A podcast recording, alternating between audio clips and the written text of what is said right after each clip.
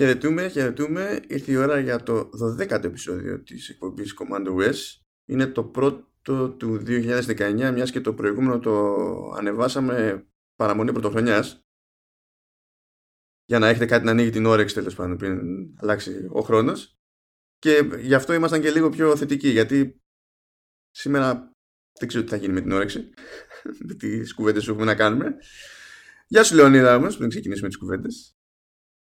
Χρόνια πολλά λοιπόν και από μένα. Καλή χρονιά να έχουμε. Καλώς μας μπήκε. Ε, σου πέσε το φλουρί, μήπως; Όχι, δεν γίνονται τέτοια πράγματα. Έλα, πράγμα.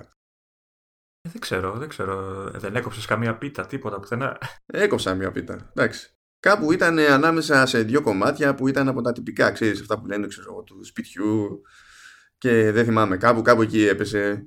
Το, το suspense εξαφανίστηκε πολύ γρήγορα γιατί βρήκε μαχαίρι, κατάλαβες κρακ Πάντως, ε, χθες το βράδυ προσπαθώντας να κοιμηθώ, είχα ανοίξει την τηλεόραση και έπεσα σε μια από αυτές τις εκπομπές που σχολιάζουν άλλες εκπομπές, αγαπημένο άθλημα της τηλεόρασης ελληνικής. Ε, και έδειξε μια από μια, ούτε ξέρω καν από ποια εκπομπή, να κόβει πίτα, ξέρεις και καλά. Και εκεί που έκοβε, ξέρεις του Χριστού, ξέρω εγώ και δεν ξέρω, κόβει ένα κομμάτι ε, για τα social media. Καλά να είναι εκεί που είναι, ξέρω εγώ, όλα τα social media. Μην μας πάθουν τίποτα και αδειάσει η ζωή μας και τι θα κάνουμε μετά. Θα, θα πετιόμαστε από τα μπαλκόνια. Όπως καταλαβαίνεις, μετά την έκλεισα την τηλεόραση και έπεσα για ύπνο. Κατευθείαν. Ε, ε, ναι, ναι, φυσιολογικό είναι. Εν τω μεταξύ δεν ξέρεις πόσο. Ε, σε τι βαθμό να ενοχληθείς. Δηλαδή, αν ήταν χιούμορ, ήταν σάπιο χιούμορ. Αν ήταν στα σοβαρά, Απλά. Όχι, το κόβε. Το, το κομμάτι το κόβε κανονικά, στη σειρά, ξέρεις. ναι, ρε παιδί μου, το κόβε όντως το κομμάτι. Απλά το πώς το εννοούσε μέσα στο κεφάλι του ποιος το είπε. Αυτό θέλω να σου πω. Ναι, δεν νομίζω. Για σοβαρά το είπε. Ε, ε, ε, βασικά δεν έκανα καν να το αναλύσω έτσι δηλαδή. Μα γιατί, μα γιατί. Απλά. Δεν ήταν το food for thought που έμεινε αφού έκλεισε την τηλεόραση. Όχι, όχι, όχι. Κρίμα. Κρίμα. Θα έχουμε πάντως πολύ food for thought από αυτή την εκπομπή διότι από πριν κλείσει λίγο ο χρόνος γίνονται διάφορα με την Apple και την έχουν πάει σε ρί το, το τελευταίο, τις τελευταίες εβδομάδες Ποια Apple αυτή που καταστρέφεται; Αυτή που καταστρέφεται ναι είναι αυτή που, που έκλεισε ναι, ναι, ναι, ναι, ναι, κλείνει, κλείνει. Κάθε, κάθε, κάθε Δευτέρα και Τετάρτη κλείνει. Τα έχουμε πει αυτά.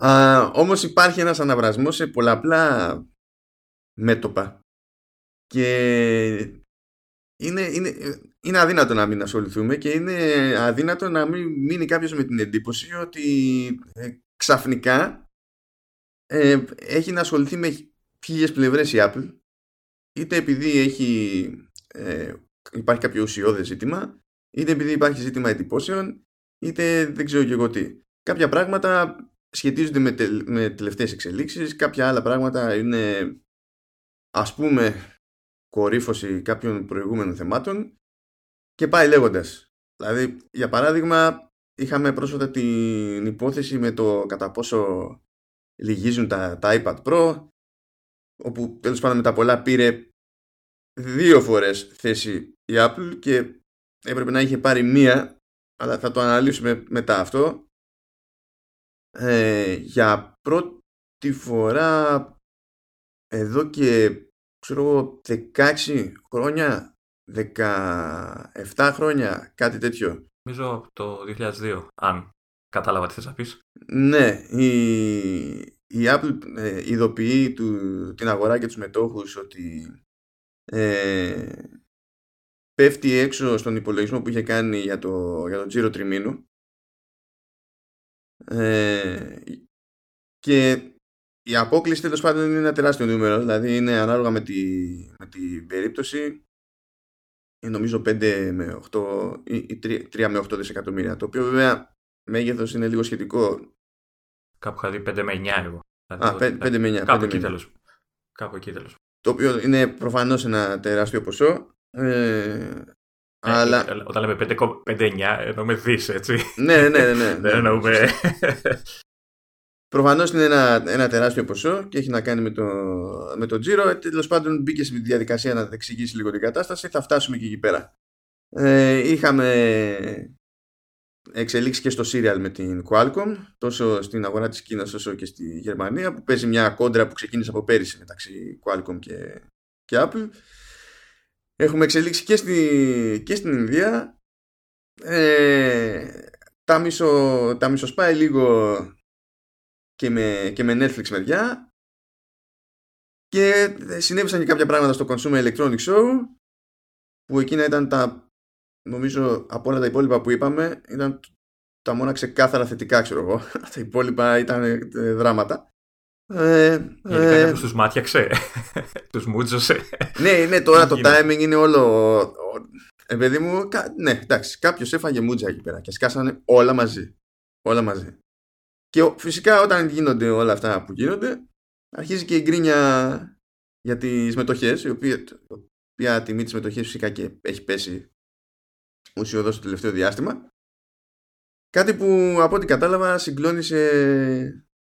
Ε, συντάραξε στη θέμελα το, το Λεωνίδα; που είναι κάποιο είδους επιτυχία, διότι, διότι τον συντάραξε στη θέμελα χωρίς να έχει μετοχές της Apple. ναι, αλλά θα μπορούσα. ναι, φαντάζομαι πως ναι, ναι.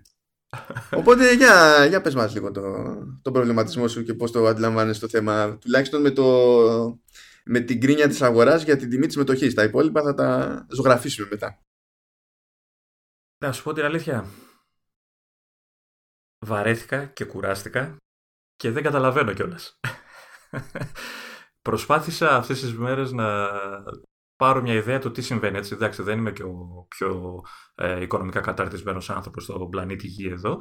Δεν, δεν τα πολύ καταλαβαίνω όλα όσα παίζονται, τα παιχνίδια, όλα αυτά που περιγράφονται, αλλά ήθελα σαν άνθρωπος να κάτσω να διαβάσω εδώ πέντε άρθρα για όλη την κατάσταση που συμβαίνει και απλά συνειδητοποίησα ότι είναι αδύνατο. Ε, δύο στα τρία άρθρα είναι απλά δημιουργία εντυπώσεων ε, που καταστρέφουν, καταστρέφει η εταιρεία και δεν ξέρω εγώ τι. Νομίζω ότι είναι μάλλον αδύνατο να καταλάβει κάποιος τι πραγματικά συμβαίνει γύρω από την Apple και από ότι ε, κατάλαβα δεν αφορά μόνο την Apple όλη η κατάσταση για την Κίνα πούμε, που αναφέρουν κτλ. Ε, οπότε είμαι μπλεγμένος, ε, δηλαδή βαρέθηκα, δηλαδή δεν, δεν ξέρω τι πρέπει και πού να πάω να, να διαβάσω για να καταλάβω τι έχει γίνει με αυτή με το θέμα των μετοχών πώς μπλέχτηκες Με το θέμα των μετοχών πώς μπλέχτηκες Τι να σου πω Γιατί βλέπω εδώ πέρα, βλέπω εδώ πέρα σημειώσεις και πρέπει να βρει και όλα τα links στους, στα οποία ο τίτλος αναφέρει τον όρο Death Cross. Παντού ναι, ξέρω. Τον οποίο, τον οποίο ε, εννοείται ότι ε, τον διάβασα τι σημαίνει κτλ. Okay, ε, ε, ε, εννοείται ότι δεν έχω καταλάβει ακόμα τι ακριβώς γίνεται με όλο αυτό το θέμα. Ε, αυτό που ε, μπορώ να πω είναι ότι πέφτει η μετοχή, okay, σημαντικά. Ε, προφανώς ε, για μένα υπάρχει κάποιο παιχνίδι από πίσω, έτσι, το οποίο μάλλον θα το μάθουμε και ποτέ. Δεν ξέρω τι... Καλά, παιχνίδια παίζονται από την άποψη ότι άμα, πώς να σου πω, ε, αν μιλημένοι αναλυτές μπουν στη διαδικασία και δημιουργήσουν ένα κλίμα, αυτό τώρα το λέω γενικά, δεν το λέω για αυτή την περίοδο που τρέχουν διάφορα παράλληλα. Έτσι. Ε, το λέω πιο πολύ για τις προηγούμενες φορές. Αν μπουν οι αναλυτές στη διαδικασία να δημιουργήσουν ένα κλίμα και έμεσα να, ξέρεις, να, να πιέσουν τη τιμή της μετοχής προς τα κάτω, ε, αυτό διευκολύνει το τζογάρισμα για, και, το, και το short selling. Δηλαδή από τα σκαπανεβάσματα αυτά ε, κάποιοι μπορούν να βγάλουν μαζεμένα χρήματα. Αλλά όλο αυτό εντάσσεται σε ένα παιχνίδι το οποίο δεν έχει να κάνει στην πραγματικότητα με το ε, πώς λειτουργεί η αγορά τεχνολογίας αλλά πώς το, με το πώς λειτουργεί η χρηματοοικονομική αγορά που είναι τελείως άλλο άθλημα. Η χρηματοοικονομική αγορά δεν ενδιαφέρεται αν η Apple ε, πουλάει υπολογιστές ή, ή πεπόνια. Το ζήτημα είναι το πόσο μπορούν να παίξουν με τα, με τα μεγέθη, τι μπορούν να βγάλουν από αυτή τη διαδικασία και και και, και πια θα βγω και κούρευτο τέλος πάντων. Τώρα διάβασα για το Death Cross πρώτη φορά άκουσα στη ζωή μου. Έτσι, δηλαδή, ναι, και... προφανώς. Και από ό,τι κατάλαβα, όλοι όσοι το γράψανε το ίδιο πράγμα είπανε. Κάτσαν και μάθαν τι είναι, ας πούμε. Που λέει ότι η, η μέση βραχυπρόθεσμη πτώση της μετοχής είναι μεγαλύτερη από τη μέση μακροπρόθεσμη πτώση της μετοχής και ότι και καλά αυτό συνήθως είναι σημάδι ότι κάτι πολύ στραβό έρχεται ρε παιδί μου για την εταιρεία και είχε πλάκα γιατί στα, στα άρθρα που πέταξες σε κάποια φάση λέει κιόλας ότι έχει ξανασυμβεί αυτό στο παρελθόν και έχει ξανασυμβεί και στην Apple στο παρελθόν. Άρα έχει συμβεί στην Apple στο παρελθόν και δεν καταστράφηκε. Δεν ήταν σημάδι δηλαδή για κάποια επερχόμενη σούπερ αρνητική εξέλιξη. Έχει συμβεί και σε άλλες εταιρείες και δεν σημαίνει απαραίτητα ζημιά. Αλλά με αυτό δεδομένο, γιατί πρέπει να συγκλονιστούμε που πέτυχε το υποτιθέμενο gross; Δηλαδή, και. Ναι.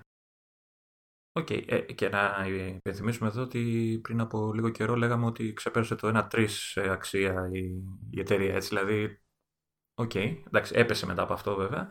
Ε, αλλά τι, τι συμβαίνει, δηλαδή, εγώ να σου πω ότι τα σύνδεσα όλα μεταξύ τους. Δηλαδή, ε, το παιχνίδι με τις μετοχές έχει να κάνει με, το, με αυτό που αργότερα ανακοίνωσαν για, την, ε, για, τα, για τις προβλέψεις τους, ότι δεν θα είναι τόσο αισιόδοξο όσο λέγανε. Ε, λίγο με τα προβλήματα με την Κίνα και την οικονομία την εκεί και τα προβλήματά της ε, και, το, και τα διάφορα που γίνονται μεταξύ Αμερικής και Κίνας και Τραμπ και δεν ξέρω εγώ τι που τσακώνονται όλη μέρα και όλη νύχτα ε, και όλο αυτό το πράγμα επηρεάζει φυσιολογικά ίσως ε, και τη μετοχή της εταιρείας. Ε, τώρα εντάξει έχει πολλά νούμερα έτσι δηλαδή δεν... το, το θέμα είναι τι σημαίνει αυτό για, για τον καταναλωτή και για την εταιρεία και όχι τι σημαίνει για το, για το χρηματιστή. Δηλαδή και όταν λέγαμε για το πόπο έπιασε το 1-3 ναι, εντάξει. Ναι, και τότε τι μας ένοιαζε ακριβώς; Ήταν για να έχουν να λένε στην αγορά του χρηματιστηρίου ότι κάποια εταιρεία έπιασε πρώτη αυτή την κεφαλαιοποίηση. Ναι, μπράβο και. Εντάξει. Ναι, προφανώς για εμάς ως καταναλωτές δεν, δεν, δεν σημαίνει τίποτα αυτό, έτσι. Ε, δηλαδή το, το μόνο που σημαίνει α, σε τελείως χειροπιαστούς όρους, άμεσα, δηλαδή στην καθημερινότητα της εταιρείας η, η κεφαλαιοποίηση, ε, είναι το τι μπορεί να κάνει με δανειοδότηση. Το θέμα είναι όμως ότι όταν είσαι μια εταιρεία, ξέρω εγώ, η αγορά αξίας της οποίας ε, είτε είναι ένα 3 είτε είναι 700 δις, δεν έχεις ακριβώς πρόβλημα δανειοδότησης. Και όταν είσαι επίσης μια εταιρεία που δανείζεται χρήματα για να δώσει μερίσματα επειδή τη συμφέρει περισσότερο από το να φέρει χρήματα απ' έξω και να τα φορολογηθεί πρώτα, Προφανώς δεν, είναι, το ξέρεις, η δανειοδότηση για λειτουργικούς λόγους είναι κάτι που στην πραγματικότητα δεν την αφορά. Δηλαδή για να πεις ότι έχει άμεση επίπτωση. Το άλλο που μπορεί να παίξει ένα θεωρητικό ρόλο τέλος πάντων έχει να κάνει πιο πολύ με τη, με τη διατήρηση ατόμων στην εταιρεία. Από την άποψη ότι η Apple σε αντίθεση με άλλες εταιρείες του κλάδου δεν δίνει για τα ανάλογα επίπεδα στην ιεραρχία τέλος πάντων το, το αντίστοιχα ποσά σε μισοδοσία. Δίνει χαμηλότερο. Ε, δίνει όμως πάντα τα λεγόμενα stock options τέλος πάντων. Που σου λέει ότι σου δίνω εγώ τόσες μετοχές από την εταιρεία που δεν το κάνει μόνο η Apple βέβαια αλλά η Apple το έχει πιο σύστημα τέλος πάντων. Ε, σου δίνω αυτές τις μετοχές από την εταιρεία τις οποίες σου επιτρέπω να πουλήσεις και να κρατήσεις τα χρήματα από την πώληση μετά από χι χρόνια σου στην εταιρεία. Αυτό υποτίθεται ότι σου δίνει ένα κίνητρο και να μπεις στη διαδικασία δηλαδή και να αποδώσεις ώστε να μην υπάρχει λόγος να σε διώξουν, αλλά και να μείνεις, να μην μπεις σε σκέψεις εύκολα ξέρω, να σηκωθείς να φύγεις, τουλάχιστον μέχρι να έρθει η ώρα να μπορέσει να πουλήσεις μετοχέ και να, να, να βγάλεις μαζεμένο φράγκο. Και εντάξει, τώρα δεν ξέρω σε ακριβώς πώς κλιμακώνεται η κατάσταση σε διάφορες βαθμίδες αλλά σε senior vice presidents και τέτοια όταν έχει τη ώρα να πουλήσουν ας πούμε κάνουν μια πώληση και εισπράττουν ξέρω, 25 εκατομμύρια δολάρια και λες εντάξει δηλαδή, από ένα σημείο και, δηλαδή μετά από αυτό το χρειάζομαι και άλλο χρήμα και άλλο χρήμα και άλλο χρήμα και άλλο χρήμα και άλλο χρήμα για να αισθανθώ καλά με την πάρτι μου είναι ε, ε, αρχίζει να είναι ψυχολογικό ζήτημα. Δεν είναι δηλαδή. Το βιοποριστικό εξαφανίζεται σε αυτές τις βαθμίδες. Ακόμα και αν βάλεις το, το μισθό ας πούμε, του Tim Cook, αυτός είναι ο τυπικός για CEO σε τέτοιες περιπτώσεις. Κινείται μεταξύ 700.000 δολαρίων και ενός εκατομμυρίου δολαρίων το έτος. Η σούμα. Τίποτα έτσι. Ψιλολόγια. Ψιλολόγια δεν είναι, αλλά γενικά το να είσαι CEO δεν είναι η πιο ευχάριστη δουλειά στον κόσμο. Δηλαδή, ο τύπος αρχίζει και απαντά σε mail 4 η ώρα το πρωί. Okay. Και ειδικά σε μια εταιρεία όπως η Apple. Ναι, δεν, δεν, ε, εντάξει, το okay, ξέρω. Εγώ θέλω, να σε, εγώ θέλω να σε γυρίσω πίσω τώρα στο, στο ερώτημα που έβαλες πριν. Τι νόημα έχει όλο αυτό για τον καταναλωτή; Γιατί μόλις ξεκινήσαν όλα αυτά τα, τα νέα για Death Cross και δεν συμμαζεύεται και πέφτει η Apple και η μετοχή της κτλ.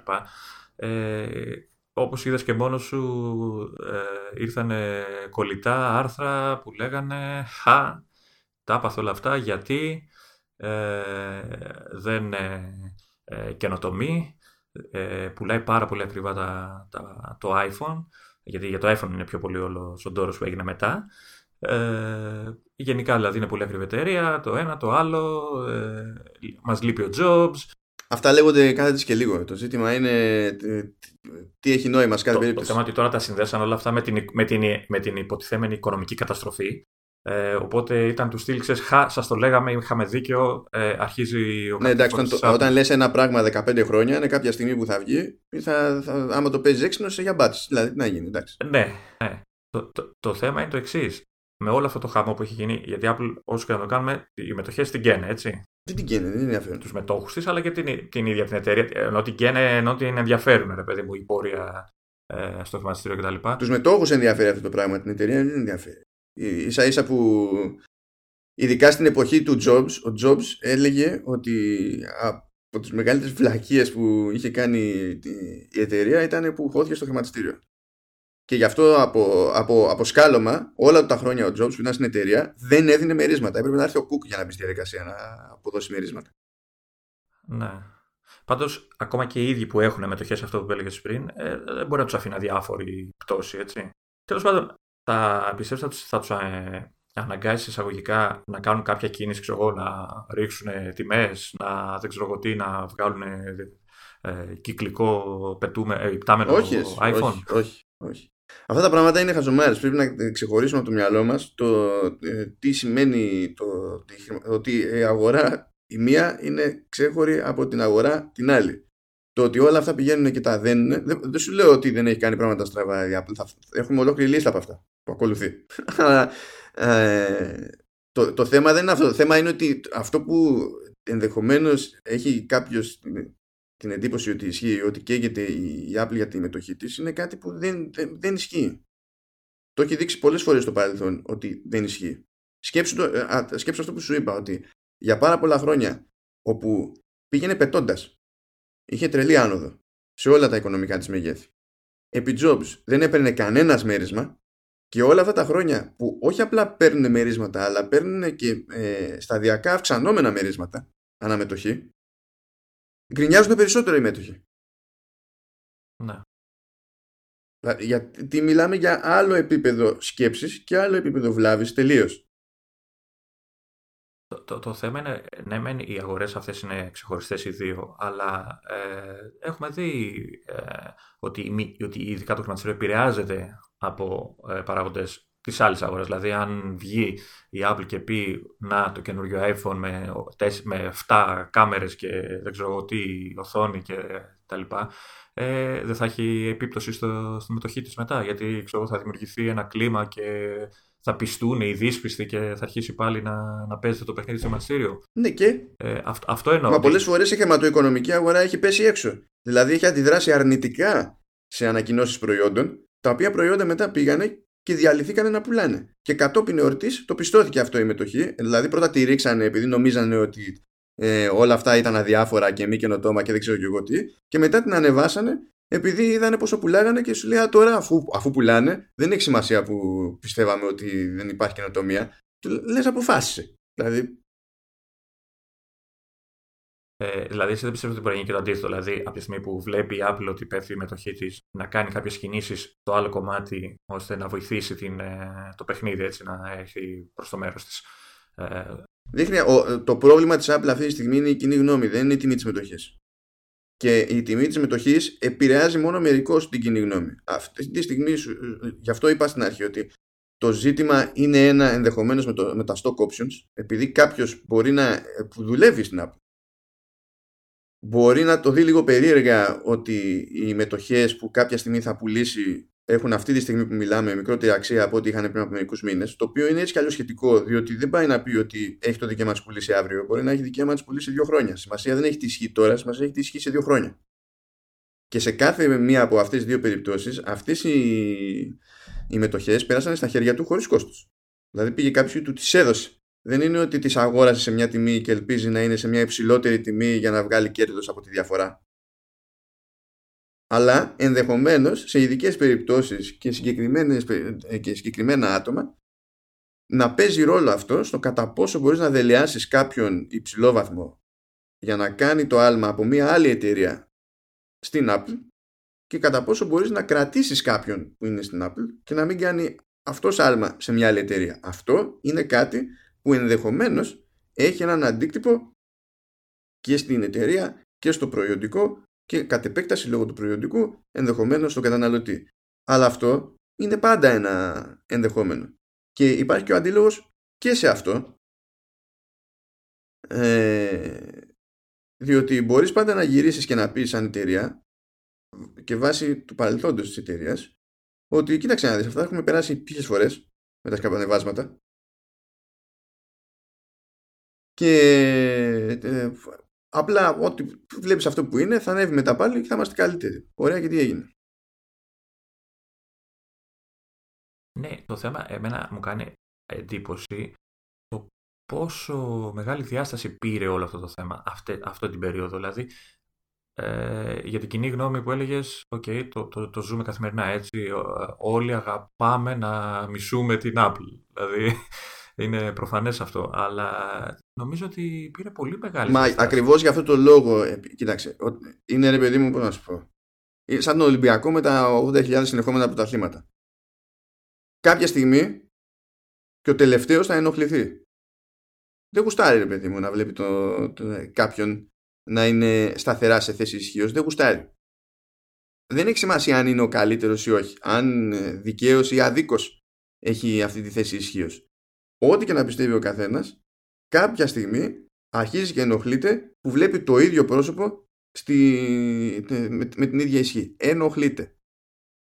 Και πάρα πολύ απλά είμαστε στην εποχή που το ζήτημα είναι τα views. Άρα τι θα κάνεις; Άμα δεν κάνεις εδώ πέρα ιστορίες για clickbait, που θα κάνεις; Δηλαδή σκέψου το εξής. Ε, μερικές μέρες μετά ανακοίνωσε η Samsung ότι πέφτει έξω στις προβλέψεις της και θα είναι τρία δις κάτω. Αυτό έγινε, το ανακοίνωσε χτες. Ε, νομίζω δεν είναι και η πρώτη φορά που το, το ανακοινώνει. Όχι, μα δεν είναι και κανένα πρώτη φορά δεν είχε κανέναν πρώτη φορά στην πραγματικότητα. Αλλά αυτό που βγήκε και έκανε η Apple τέλος πάντων, ουσιαστικά βγήκε και το, και το έκανε και η Samsung. Έτσι. Πού, πού βλέπεις τους τίτλους του πανικού για τη Samsung; Ναι, σαφώς. Και μάλιστα όπου το βλέπεις νομίζω υπάρχει και μια τάση για μετριασμό της κατάστασης. Έτσι. Δηλαδή η Apple καταστρέφεται, η Samsung εντάξει, οκ, καλά τα πήγε, πέσαμε λίγο, ξέρεις, ε, έχει μια διαφορά στην ε, αντιμετώπιση. Αυτό είναι, είναι ξεκάθαρο. Ε, και, και, είναι γι' αυτό, ε, οι περισσότεροι μιλάνε για την Κίνα. Έτσι. Περίμενε, περίμενε. Γιατί μου, μου κάνεις κάτι άλματα από θέμα σε θέμα. Πρέπει να μπούμε σε μια σειρά. Ναι, ναι, ναι, εντάξει. Γιατί όσες φορές και να μου πεις Κίνα, δεν είναι η ώρα να φτάσουμε ακόμα εκεί πέρα. Μα θέλω να σε πω ναι, είναι, είναι μοιραίο να μιλάω για Κίνα εντωμεταξύ και, στα, και στις δύο εκπομπές. Στο Vertical Slice καήκαμε για, τη, για την Κίνα και τώρα έμελε να καούμε και εδώ πέρα για την Κίνα. Θα καούμε για την Κίνα στο υπόσχομαι. Αλλά το καθένα στο, στον καιρό του. Να πούμε λίγο για τα μεγέθη του εξής. Ότι λέει η Apple τέλος πάντων ότι θα πέσει έξω 5 ε, με 9 δισεκατομμύρια στο, στο τζίρο. Όλα τα υπόλοιπα μεγέθη όμως είναι ίδια. Και νομίζω στο κομμάτι των υπηρεσιών έχει και άνοδο ή είναι απλά ίδιο. Ναι, σου λέει ότι σε, σε Mac, άκου τώρα, σε Mac, έτσι, σε υπηρεσίες και σε wearables θα κάνει νέα ρεκόρ. Ουσιαστικά δηλαδή πτώση αφορά το iPhone, έτσι. Ναι. Ναι. Αυτό καταλαβαίνω εγώ. Υπάρχει λοιπόν το εξής πρόβλημα, στο οποίο ήταν αυτονόητο ότι θα κλωτσίσει ακόμη περισσότερο η αγορά και ότι θα την πληρώσει ακόμη περισσότερο η μετοχή σε αυτή την περίπτωση. Όταν αναγκάζεσαι και λες ότι εκεί που πέσαμε έξω ήταν στο τζίρο του, του iPhone και θα πούμε πώς το αιτιολογεί και η εταιρεία αλλά λίγο αργότερα. Όταν το λες αυτό το πράγμα και έχουν, έχουν περάσει δύο μήνες από τότε που λες ότι από την επόμενη φορά από τότε που ανακοίνωσες ότι από την επόμενη φορά που θα ανακοινώσεις οικονομικά μεγέθη δεν θα αναφέρεστε σε, σε πωλήσεις με αριθμούς, μόνο σε τζίρο, τότε η σκέψη που κάνει οποιοδήποτε αυτόματα και είναι φυσιολογικό να την κάνει. Είναι ότι επειδή το έβλεπες να σου έρχεται γι' αυτό έκανες αυτή την αλλαγή. Άρα προσπάθησες και καλά να το κρύψεις. και, αυτή η εντύπωση δεν μπορεί παρά να, να είναι αρνητική ρε παιδί μου.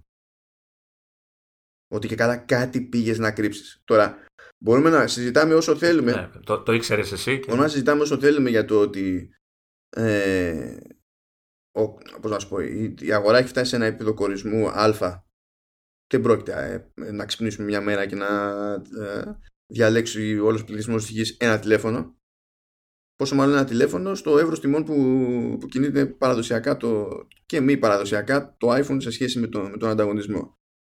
Ε, είχε δείξει από προηγούμενες χρονιές ότι τουλάχιστον σε επίπεδο μονάδων κομματιών που, που φεύγανε ε, είχαμε περάσει το σημείο καμπής δεν θα ξαναβλέπαμε τόσο εκρηκτική ανάπτυξη που ήταν επίσης λογικό γιατί τα προηγούμενα χρόνια που βλέπαμε την εκρηκτική ανάπτυξη που βλέπαμε ήταν επειδή ακόμα ανοιγόταν σε αγορές όπου δεν είχε ξεκινήσει η διάθεση. Κάποια στιγμή αυτή η χαρά τελειώνει.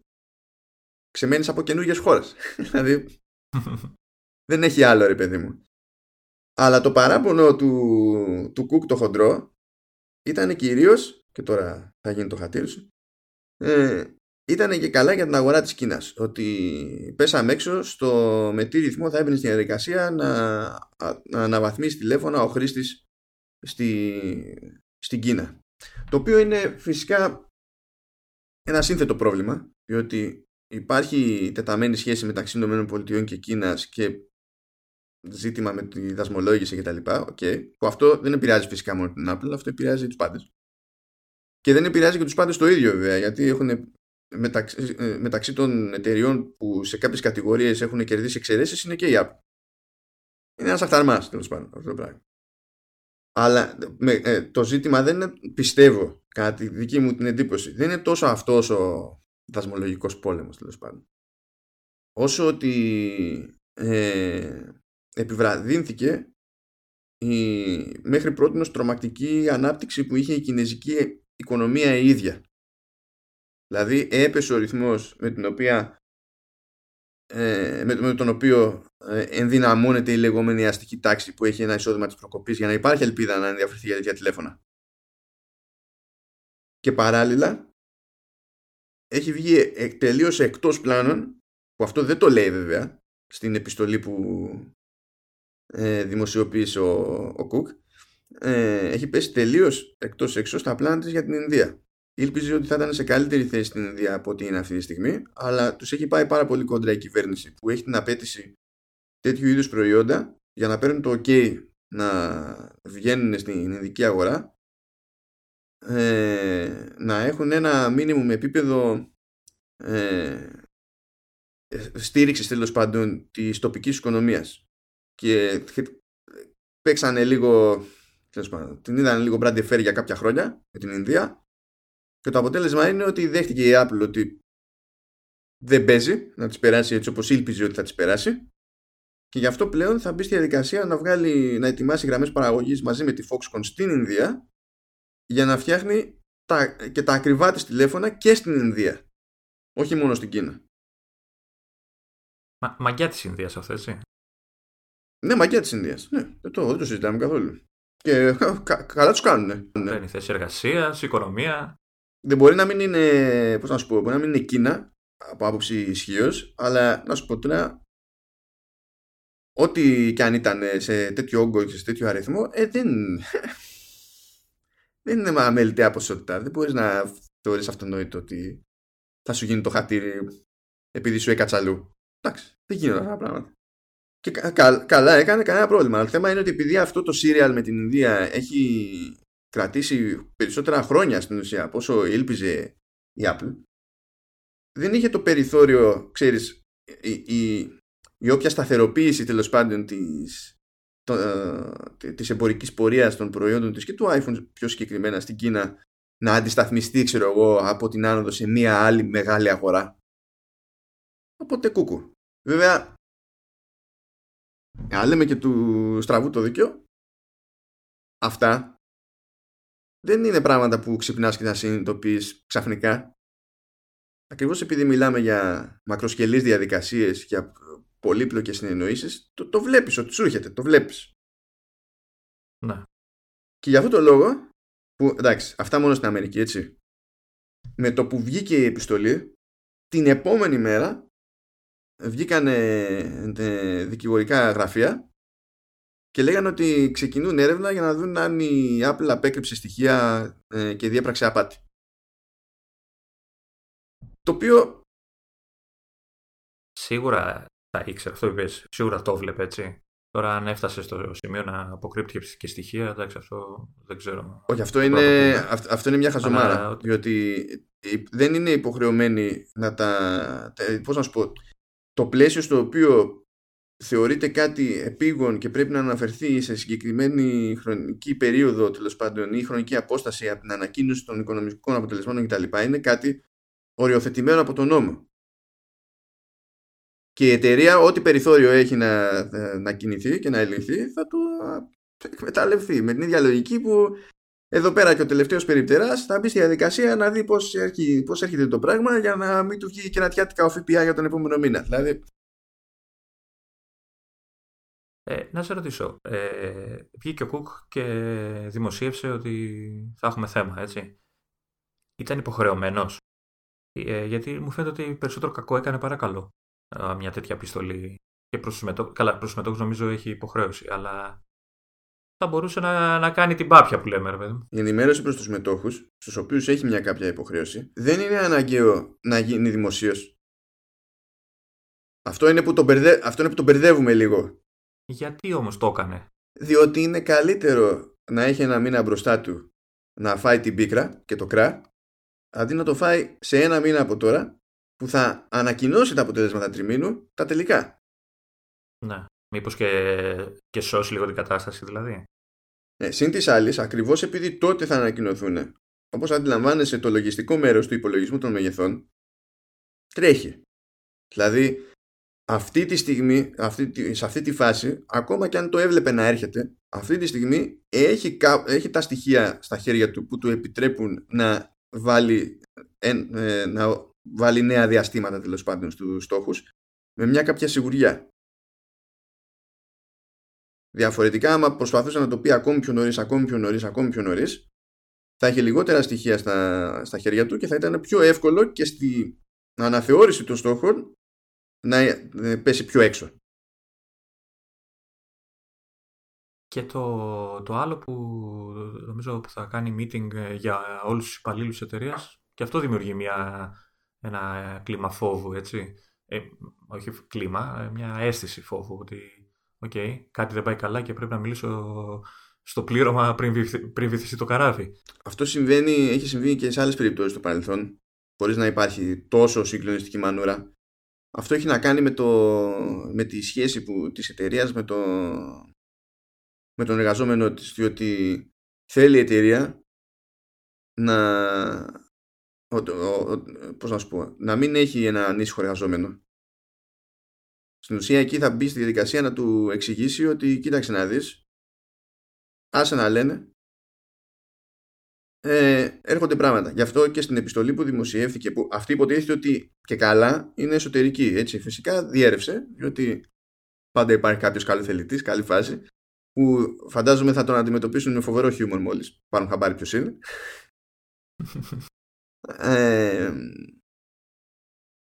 λέει, και στην ουσία φάση και αντιφάση κατευθείαν ο Κουκ, λέει ότι δεν θα πούμε στη διαδικασία να το ρίξουμε σε εξωγενείς παράγοντες αυτό αφού στη δημόσια επιστολή του έχει αραδιάσει οποιοδήποτε εξωγενή παράγοντα μπορούσε να φανταστεί οποιονδήποτε όμως για το ότι είχαν για ένα χρόνο ε, ε, πώς να σου πω, πρόγραμμα για φθηνότερη αντικατάσταση μπαταρίας που και καλά θα επηρέασε το ρυθμό της, της αναβάθμισης το οποίο είναι, είναι γελίο να το λες. Ήταν η επόμενη, ήταν η επόμενη ερώτησή μου ε, όχι τόσο για την μπαταρία, όσο για το αυτό που λένε ότι έχει αυξηθεί ε, ξέρεις, ο χρόνος κατά τον οποίο ένας χρήστης αλλάζει κινητό. Δηλαδή κάποτε ήταν τα 18 μήνες, 2 χρόνια, ξέρω εγώ, και τώρα έχει ανέβει ξέρω εγώ, στα 3-4. Μα αυτό είναι γεγονός και στην τελευταία παρουσίαση που έκανε. Έπεσε και η συγκυρία, της, έκανε, έπεσε και η συγκυρία του προγράμματος με τις μπαταρίες, οπότε μάλλον γι' αυτό και το, το αναφέρει και αυτό στην επιστολή. Ναι, απλά αυτό δεν είναι σοβαρή ατάκα, διότι στην παρουσίαση των τελευταίων iPhone είχαν ολόκληρο τμήμα της παρουσίασης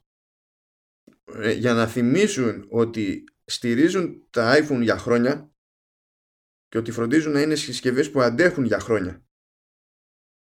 Και το είχαν για θετικό. Ε, και, και εδώ ακριβώς είναι, ε, είναι η ερώτησή μου. Μήπως βγάζει τα μάτια της μόνη της; Δηλαδή σου φτιάχνει ένα κινητό που αντέχει, το στηρίζει, ε, σου άλλαξε την μπαταρία φτηνά σε κάποια μοντέλα κτλ. Ε, Μήπως έχει φτάσει στο άλλο άκρο; Ε, που δίνει, ξέρεις, το, το πάτημα στο χρήστη να μην το αλλάζει το κινητό του παρά μόνο άμα χαλάσει, ξέρω εγώ, το βαρέθηκε. Ε, ναι, αλλά αυτό είναι, αυτό είναι αναπόφευκτο όμως. Αυτό το παθαίνει οποιοδήποτε. Γιατί από ένα σημείο και έπειτα, ε, από τη στιγμή που όλοι τρέχουν για να έχουν, ξέρω εγώ, πιο ισχυρούς επεξεργαστές κτλ., φτάνει σε ένα επίπεδο απόδοσης και ισχύως.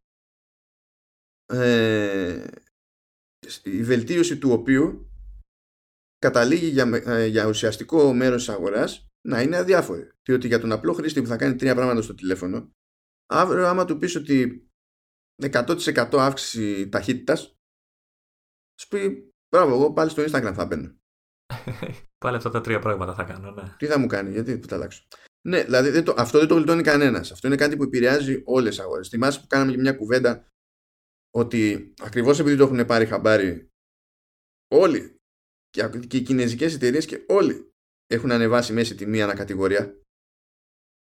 Γιατί προσπαθούν με λιγότερα κομμάτια να πιάνουν ανάλογους τζίρους και τα λοιπά. Το οποίο συνδέεται με άλλη λιθιότητα της αγοράς που θεωρεί ότι η ανάπτυξη των οικονομικών μεγεθών είναι το άγιο δισκοπότηρο και δεν υπάρχει ε, πιο ευγενής και θεμητό στόχος στη γη. Αυτό είναι παθογένεια του συστήματος, όχι της μιας της άλλης εταιρείας συγκεκριμένα. Είναι μια αηδία. Είπε άλλη μια λέξη κλειδί που το συζήταγα κιόλας μέσα στο Σαββατοκύριακο ε, είναι η τιμή. Μήπως, γιατί έχει ακουστεί και αυτό, ε, φτάσαμε, έφτασε σε ένα όριο, ε, ξέρεις, μέγιστο όριο τιμής. Έκανε λέει τη δοκιμή της με τα τελευταία μοντέλα, το, το έφτασε εκεί που δεν πήγαινε άλλο και τώρα βλέπει ότι ξέρεις τι χτυπήσαμε τείχο και ξέρεις τα επόμενα μοντέλα ή και σε αυτά θα ρίξουμε τιμή ή δεν ξέρω τι θα κάνουμε και απλά τώρα είμαστε στον τοίχο και επηρεάζονται όλα. Μήπως Παίζει και με αυτό το πράγμα, με αυτή τη, το όριο της τιμής. Παίζει, γιατί τουλάχιστον αυτή τη χρονιά έχει πολύ περισσότερη γκρίνια ε, και από πολύ πιο ανεπτυγμένες αγορές από τη δική μας όπου ε, είμαστε σε μια διαφορετική οικονομική πραγματικότητα προφανώς αλλά δεν μπορώ να το πω και δεν νομίζω ότι μπορεί να το πει και κάποιος με σιγουριά διότι το τι είναι το από τη μία ή από την άλλη γιατί διότι και σε προηγούμενα τρίμηνα και προηγούμενες χρονιές είχαμε δει ότι η κίνηση, η πορεία των, ε, των πωλήσεων ήταν σχετικά επίπεδη. Δηλαδή έβλεπες, παιδί μου, ότι και με την προηγούμενη τιμή είχε πιάσει χ κομμάτια και με την καινούρια υψηλότερη τιμή ήταν πάνω κάτω στα ίδια κομμάτια. Οπότε αυτό που έμπαινε στην διαδικασία να κάνει η εταιρεία ήταν να βρει ένα καινούργιο ισοσύγιο. Να δει ότι ωραία ρε παιδί μου, ε, αφού δεν πάω για τη μεγιστοποίηση των κομματιών να δω τι τιμή είναι αυτή που με εξυπηρετεί για να έχω τη μεγιστοποίηση του τζίρου. Το ζήτημα σε, αυτή, σε, ένα τέτοιο, σε μια τέτοια μεταστροφή δεν είναι απλά το αν πέφτουν τα κομμάτια αλλά το αν τα μειωμένα κομμάτια που πουλάς σε φτάνουν σε υψηλότερο τζίρο. Γιατί αυτό σημαίνει ότι αν το ζήτημά σου είναι μια καινούρια ισορροπία τέλος πάντων ε, ότι μάλλον κινείσαι σε καλύτερη για τα οικονομικά έτσι ισορροπία. Αν λοιπόν πέφτουν οι μονάδες αλλά με λιγότερες μονάδες βγάζει τα ίδια λεφτά, έβγαζε τα ίδια λεφτά ή έβγαζε κάτι παραπάνω ειδικά τις προηγούμενες χρονιές ας πούμε η εταιρεία δεν είχε λόγο να, να θυχτεί. Σου λέει εντάξει θα να κρινιάσουν ναι ρε παιδί αλλά μήπως ε, ξέρεις Φέτο το τερμάτισε, ρε παιδί. Τώρα που έπεσε ο τζίρος. Ναι. τώρα που έπεσε ο τζίρος, μα ε, ε, εκεί είναι μετά το, το ζήτημα. Είναι τι φταίει περισσότερο. Γιατί σίγουρα παίζει και αυτό ρόλο. Σίγουρα. Αλλά τι είναι ε, αυτό που έπαιξε περισσότερο ρόλο. Είναι αυτό το ζήτημα ή είναι το ζήτημα της Κίνας που είναι μια τεράστια αγορά και δεν πήγε καθόλου όπως την υπολόγιζε η, η Apple; Και φυσικά μετά το γιατί ε, δεν την υπολόγισε αλλιώς η Apple και τα λοιπά είναι ένα θέμα που πρέπει να απασχολήσει την ίδια την Apple και να κοιτάξει τις προβλέψεις της να είναι κάπως αλλιώς φαντάζομαι. Πιο σίγουρες ίσως. Ναι. Όμως ε, υπάρχει και το εξής περίεργο. Η, η Apple δεν είναι μια εταιρεία που έχει ένα προϊόν, προφανώς. Έχει όμως ε, τεράστια εξάρτηση από ένα προϊόν. Δηλαδή το 60 κάτι του τζίρου είναι το iPhone. Επικίνδυνο δεν είναι και αυτό; Φυσικά είναι και είναι επικίνδυνο και γι' αυτό το λόγο κάνει τις στροφές που κάνει σε άλλες κατηγορίες. Γι' αυτό τι νοιάζει που θα κάνει νέο ρεκόρ στα wearables, γι' αυτό τι νοιάζει που ανεβαίνει ο Mac, γι' αυτό τι νοιάζει που ανεβαίνουν τα services, διότι πρέπει να ρίξει το ποσοστό εξάρτησης από το iPhone. Ό,τι και να κάνει από τζίρο το iPhone, πες ότι την επόμενη χρονιά αγοράζουν όλοι στο σύμπαν iPhone. Πάλι δεν αλλάζει το ότι η εταιρεία πρέπει για τη δική της εξασφάλιση να ρίξει αυτό το ποσοστό εξάρτησης από ένα προϊόν. Και αυτό το story νομίζω ότι καλά δεν θα μπει στη διαδικασία να πει για, τη, για την εξάρτηση αλλά νομίζω ότι όταν θα έρθει η ώρα να, να φέρει τα τελικά νούμερα θα, σε αυτό θα στηριχθεί. Και ε, για μένα έπρεπε να έχει κάνει καλύτερη δουλειά και ο Κουκ σε αυτή την επιστολή διότι όταν θέλεις να αποφύγεις όσο μπορείς το χαμό που ξέρεις ότι θα προκληθεί επειδή σε έχουν όλες την μπουκα δεν γίνεται να, να μπορείς να πεις ότι ε, να σκεφτείς 100.000 δικαιολογίες που πραγματικά μερικές είναι τόσο επουσιώδεις που δεν έπρεπε να είχαν αναβερθεί ποτέ στη λίστα. Αυτή. Ε, αλλά να μην σου κόβει να πεις ότι όπως και να το κάνουμε στη, ε, με, αυτό, με αυτά τα πλάνα ακόμα και με αυτόν τον τρόπο που πέφτουμε έξω πιάνουμε ξέρω εγώ το 90% των κερδών σε αυτές τις κατηγορίες που δεν το κάνει κανένας. Δηλαδή εκείνη την ώρα που ξέρεις ότι θα σου σκάσει τη μάπα όλη αυτή η επιστολή δεν γίνεται να μην μπαίνεις στη διαδικασία να πιάσεις τα προφανή σου πλεονεκτήματα και να τα τρίψεις στη μούρη του άλλου για να τον βάλεις να σκεφτεί. Για να προστατεύεις την πάρτι σου. Δηλαδή και εσύ το ίδιο θα έκανες και εγώ το ίδιο θα έκανα για τη δουλειά μου. Ε, εκεί νομίζω μπλέχθηκε λίγο ε, προσπάθησε λίγο να μετριάσει την κοινή γνώμη, το, την άποψη δηλαδή, της κοινής γνώμης. Αυτό που έλεγες πριν, ότι ένα από το, το πιο σημαντικό πρόβλημα της ε, Apple είναι η, η αρνητική εικόνα που έχει στην κοινή γνώμη. Ε, άσταν οι περισσότεροι αγοράζουν iPhone εύκολα, ας πούμε. όχι περισσότεροι, αλλά ξέρεις, ένα πολύ μεγάλο ποσοστό που γκρινιάζει ε, επιλέγει Apple. Yeah, εγώ πιστεύω ότι ήθελε τακτική jobs και δεν το λέω, δεν το λέω για το επιχειρηματικό, για την επικοινωνία το λέω. Τώρα, για να είμαστε και ρεαλιστές, έτσι, η εταιρεία αυτή τη στιγμή δεν είναι όπως ήταν πριν από τόσα χρόνια επί Jobs. Είναι πολύ μεγαλύτερη εταιρεία, μπλέκει με πολλά περισσότερα πράγματα, αντιμετωπίζεται αλλιώς από το κράτος, σε κάθε περίπτωση, από το οποιοδήποτε κράτος, είναι άλλο καπέλο. Έτσι. Είναι πολύ πιο καθεστώς από ό,τι ήταν πριν. Επειδή είπες ότι μπλέκεται με πολύ, πολύ περισσότερα πράγματα, υπάρχει περίπτωση να δούμε καταστάσεις δεκαετίας 90 που έβγαζε, δεν ξέρω και εγώ τι, και μόλις ήρθε ο Τζόμπ τα πέταξε όλα έξω και ξέρεις, ε, συγκέντρωσε τις προσπάθειες σε συγκεκριμένα πράγματα. Όχι, γιατί να το κάνει αυτό το πράγμα, αφού ε, στις υπόλοιπες κατηγορίες βλέπεις σταθερή ανάπτυξη, απλά ε, κάποια πράγματα ψηλά τα έχει κόψει. Α πούμε, έκοψε τα airport. Ξέρω εγώ. Mm. Κόβει, δηλαδή, που και που κάτι κόβει. Να. Δεν το κάνει τελείως μαζικά και πολύ επιθετικά, αλλά συμβαίνουν αυτά. Ε, ο Jobs όμως όταν χρειάστηκε να το κάνει αυτό πριν από πολλά χρόνια έτσι που ήταν πιο απλή κατάσταση δεν είχε γράψει ολόκληρο τέτοιο κατεβατό δεν προσπάθησε καν να μαζέψει δικαιολογίες, είτε ρεαλιστικές είτε φανφάρες λέει παιδιά σημαίνει αυτό το πράγμα οι μετοχές αυτό είναι άλλοτε κατεβαίνουν άλλοτε ανεβαίνουν εμείς ξέρουμε τι προϊόντα έχουμε στη διαδρομή ξέρουμε ότι θα είναι τούμπανο, αντιγεια. Θέλει τρέλα σε αυτή την περίπτωση. Θέλει τρέλα. Από τη στιγμή που ο άλλος ξέρεις ότι θα σε χρεώσει ό,τι του τη βαρέσει, ό,τι του κατεβεί, είτε είναι αλήθεια είτε δεν είναι, είναι ευκαιρία που λύσεις και εσύ τρέλα. Θέλει τρέλα, αλλά θέλει και το ταλέντο του Jobs, έτσι, γιατί... Ε, μάλλον όχι το ταλέντο, το χάρισμα. Αυτό είναι ζήτημα νοοτροπίας, γιατί ο Κουκ σε αυτά τα πράγματα είναι πολύ πιο...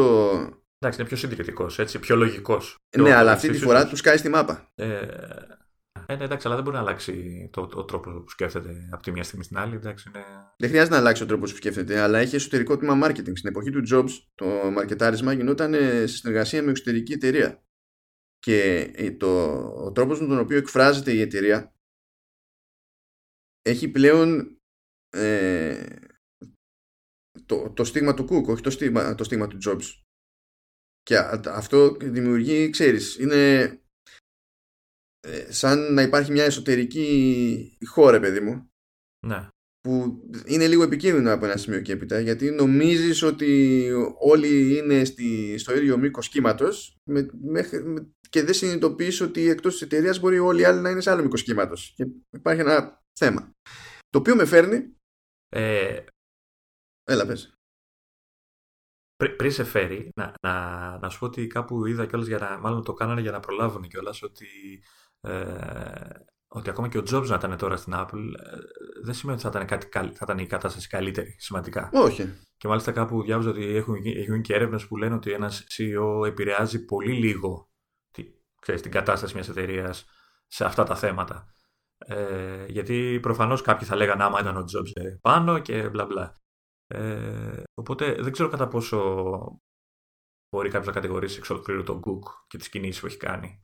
Όχι, εγώ σου λέω καθαρά για, τη, για την επικοινωνία αυτή τη στιγμή. Γι' αυτό είπα ότι ήθελε mm. προσέγγιση Jobs στην ναι, επικοινωνία σε αυτή την περίπτωση με την επιστολή. Γιατί το υπόλοιπο είναι πολύ πιο χαόδες θέμα για να πει. Στο, στο, στο, στο, ξαναλέω, θέλει το χάρισμα του Jobs. Δεν μπορεί να το κάνει ο καθένας αυτό το πράγμα και να του βγει έτσι, γιατί μπορεί να το κάνει ο Cook, αλλά να, να του έρθει boomerang.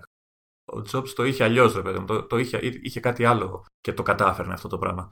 Θυμάμαι ένα φεγγάρι όταν στα, στα MacBook είχαν κόψει τη συνδέση Firewire σε εποχή που εντάξει, ήταν, είχαν βιαστεί λίγο διότι οι βιντεοκάμερες HD της εποχής που γράφανε σε ταινία ήταν HDV είχαν απόλυτη εξάρτηση από θύρες Firewire ε, δηλαδή που, ακόμα και αυτές που είχαν θύρες USB ήταν, την είχαν για να μεταφέρουν μόνο φωτογραφίες δεν μπορούσαν να δουλέψουν με βίντεο για τεχνικούς λόγους κτλ. Οπότε είναι σημαντικό ένα. και δεν λέω για MacBook Pro που είχαν fireware, ε, λέω για τα MacBook. Και ενοχλήθηκε ρε παιδί μου ο κόσμος γιατί σου λέει ότι εντάξει, το MacBook που είναι το κάπως πιο προσιτό, είχες τόσα χρόνια firewire, πήγες και μου τις έβγαλες ξέρω και κάτι τέτοια. Και είχες στείλει κάποιος mail στο Jobs διαμαρτυρώμενο. Κατ' εμέ σωστά διαμαρτυρώμενο. Έτσι, γιατί όντως ήταν, ε, ε, ήταν κακή η έμπνευση τέλος πάντων. Ήταν πιο βιαστική κίνηση από όσο είχε νόημα.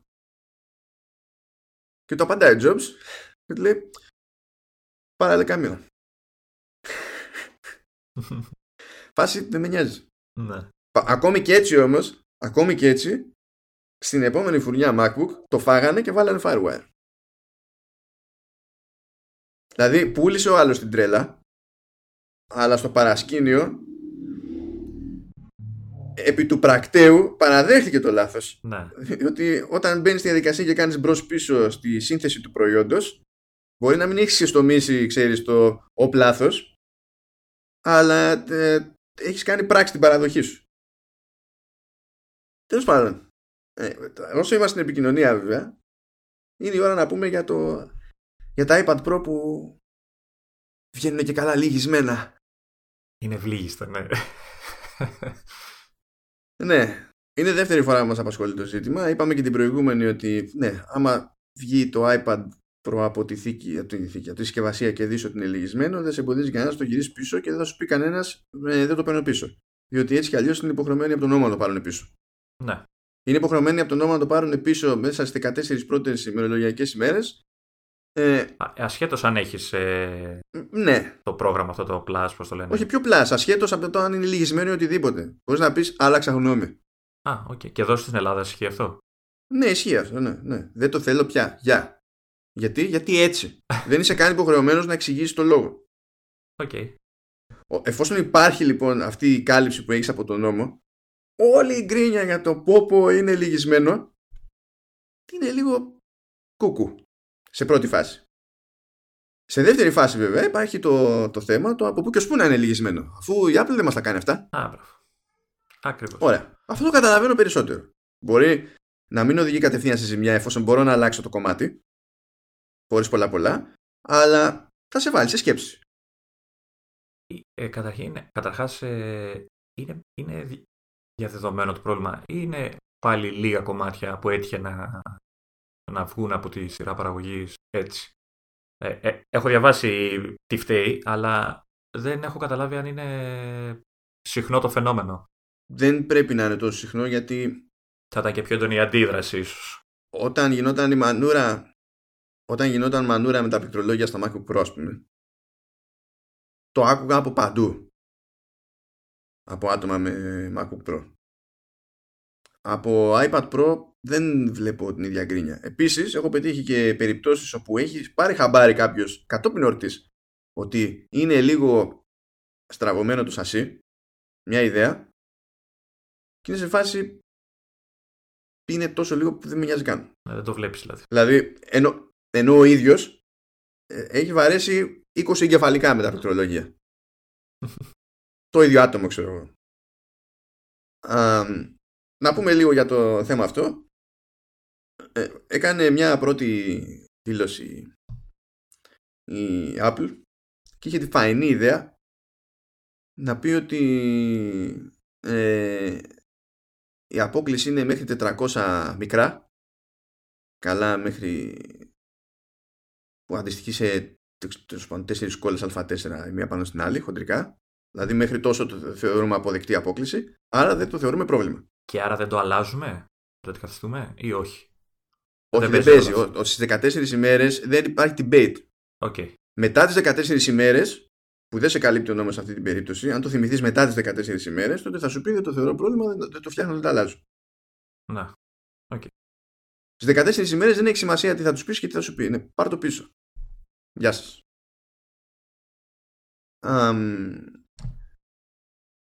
Λέει λοιπόν αυτή, αυτή την ατάκα. Φυσικά σκάει όλο το ίντερνετ και ε, δεξιά και αριστερά και λέει ότι, ε, λέει ότι δεν είναι πρόβλημα, ότι είναι feature. που καλά να πάθουν που, γιατί δεν ήταν σωστή αυτή η δήλωση. Δεν, δεν ήταν αρκετά σαφής, δεν ήταν επαρκής και ήταν δεδομένο ότι θα εκλειφθεί έτσι. Δηλαδή δεν ξέρω ποιος φαντάστηκε στην Apple ότι ήταν σωστή αυτή η διατύπωση. Ωρες ώρες είναι αθώοι μου φαίνεται. Είναι, είναι από τις περιπτώσεις, ξέρεις, κάτι τέτοια περιστατικά θυμάμαι όταν βγαίνει κάποιος και μου λέει Εντάξει, η Apple πουλάει μόνο επειδή κάνει όλο τούμπανο marketing. Και λες τώρα αυτό τι είναι, περίπτωση τούμπανο marketing; δηλαδή πήγε και απέτυχε στο ίσιο μας, επειδή τη ρωτήσανε κάτι και τα χειρότερεψε μόνη της. Αλλά το ρεζουμέ σε δεύτερη ε, δήλωση που αυτή τουλάχιστον ήταν πιο σαφής λέει ότι ναι αυτή είναι η μέγιστη απόκληση που θεωρούμε αποδεκτή ε, αυτό δεν σημαίνει ότι μετά ε, ε, ότι έχει χαθεί στη βαρότητα του σασί. Δεν σημαίνει ότι με τη φυσιολογική χρήση θα μεγαλώσει η απόκληση, θα στραβώσει περισσότερο ξέρω εγώ, το, το iPad και δεν συμμαζεύεται. Μπορείτε να είστε ήσυχοι ότι με ξέρεις το να κάνει κάποιος καφρίδα προφανώς, ότι το, το σασί θα είναι ok. Θα είναι αυτό που είναι. Ε, επίσης, που αυτό είναι το σημαντικό της υπόθεσης, βέβαια ταυτόχρονα είναι και κάτι που ξέρεις, είναι δύσκολο να το διαπιστώσουμε. Λέει ότι αυτό το μέγεθος της απόκλησης είναι μειωμένο, αυτό το εύρος απόκληση μάλλον, είναι μειωμένο σε σχέση με προηγούμενες γενιές iPad. Δηλαδή παλιότερα θεωρούσαμε αποδεκτές και μεγαλύτερες αποκλήσεις. Αλλά είναι πιο εύκολο να εντοπιστούν αυτές οι αποκλήσεις στο μάτι πλέον λόγω του, του καινούργιου σχεδιασμού του iPad Pro που στην ουσία δεν βασίζεται σε καμπύλες όπως τόσα χρόνια όλα τα υπόλοιπα. Είναι, όλο, είναι ευθείες παντού και είναι και πιο λεπτό οπότε είναι πιο εύκολο με το μάτι να το πάρεις χαμπάρι και είναι και πιο εύκολο να το διαπιστώσεις άμα το αφήσεις σε μια επίπεδη επιφάνεια. Εγώ να, να πω κάτι, εντάξει, μου είπες τώρα ότι, OK, okay, όποιος θέλει το αλλάζει, έτσι. Το πάρει χαμπάρι νωρίς, πάει και το αλλάζει. Mm. Όποιος δεν το πάρει χαμπάρι, OK, okay, tough, δεν το αλλάζουμε ή δεν ξέρω, μπορεί να είναι τυχερός και να το αλλάξουν. αυτός που θα μείνει με το στραβωμένο iPad δεν θα έχει μετά πρόβλημα με τα αξεσουάρ, με τις θήκες. Όχι, αυτό είναι συνυπολογισμένο. Γιατί όταν σου λέω ότι θεωρώ αυτό το εύρος απόκλισης αποδεκτό, έχει υπολογίσει και το τι γίνεται με τα αξεσουάρ. Ε, και ενώ αξεσουάρ ξέρεις, ε, τρίτον, όχι τη ίδια Apple. Εκεί... Ναι, ναι, μα πάντα λειτουργούν αυτά σε κάποια περιθώρια. Δεν είναι στόκι στο, στο κατασκευαστικό. Το ρωτάω γιατί είπες ότι okay, δεν, θα, δεν θα στραβώσει παραπάνω, δεν θα έχει, δεν θα έχει πρόβλημα λειτουργίας, αλλά ξέρεις, αν ε, είχε πρόβλημα με τα αξεσουάρ, είναι ένα θα ήταν ένα πρόβλημα. Ναι, προφανώς. ναι, ναι, ναι. Αυτό θα ήταν ε, πραγματικό, πρακτικό πρόβλημα. Δεν θα έχει να κάνει ούτε με γούστο ούτε με εντύπωση. Θα σε εμπόδιζε να χρησιμοποιήσεις ανθρώπινα τη, τη συσκευή. Μπορεί βέβαια η Apple απλά να ήθελε να δοκιμάσει τα αναδιπλούμενα, έτσι. Να είναι το πρώτο βήμα. ναι. και σιγά σιγά να γίνει τελείως σάντουιτς. Επίσης όλα γίνονται γιατί δεν έχω πάρει εγώ και καταλαβαίνεις ότι όλα ε, γίνονται για αυτό το λόγο. Αν είχα πάρει εγώ, όλα θα ήταν ίσια και σωστά. Αν, είχε, αν, είχες, πάρει, αν είχες πάρει, ξέρεις ότι θα ήταν, κάποιο, θα ήταν λίγο πιο στραβό από το θα έπρεπε. Άμα είχα πάρει εγώ, θα ήταν, αν ήταν ένα το στραβό, θα ήταν σε, σε μένα.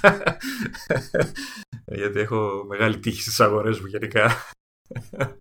Τώρα, το θέμα προφανώς είναι το κατά πόσο πιστεύουμε την Apple ότι αυτή η χρονιά, σε αυτό το μοντέλο, σε αυτό το σχέδιο, έχουμε το, το πιο σφιχτό εύρος για τέτοιες αποκλήσεις σε σχέση με, με παλαιότερα. Εκεί το μόνο που μπορούμε να κάνουμε, γιατί δεν έχουμε πρόσβαση στις προηγούμενες προδιαγραφές, ούτε τις ανέφερε ποιες ήταν, το μόνο που μπορούμε να κάνουμε είναι να ρίξουμε ζάρι με τη ξεκάθαρα βάση προϊστορίας τέλος πάντων. Διότι όταν έχεις μια εταιρεία που σε τέτοια κλίμακα πετυχαίνει συνήθως αυτό το κατασκευαστικό αποτέλεσμα που πετυχαίνει, το οποίο είναι πολύ δύσκολη υπόθεση έτσι κι αλλιώς και δεις τι πρόβλημα υπήρχε, τι προβλήματα υπήρχαν τα τελευταία άλλα χρόνια ρε παιδί μου; Εντάξει μπορείς να πεις ότι μπορεί μπορώ να κάνω την καλή την πράξη και να τους πιστέψω ρε παιδί μου δεν είναι αυτονόητο ότι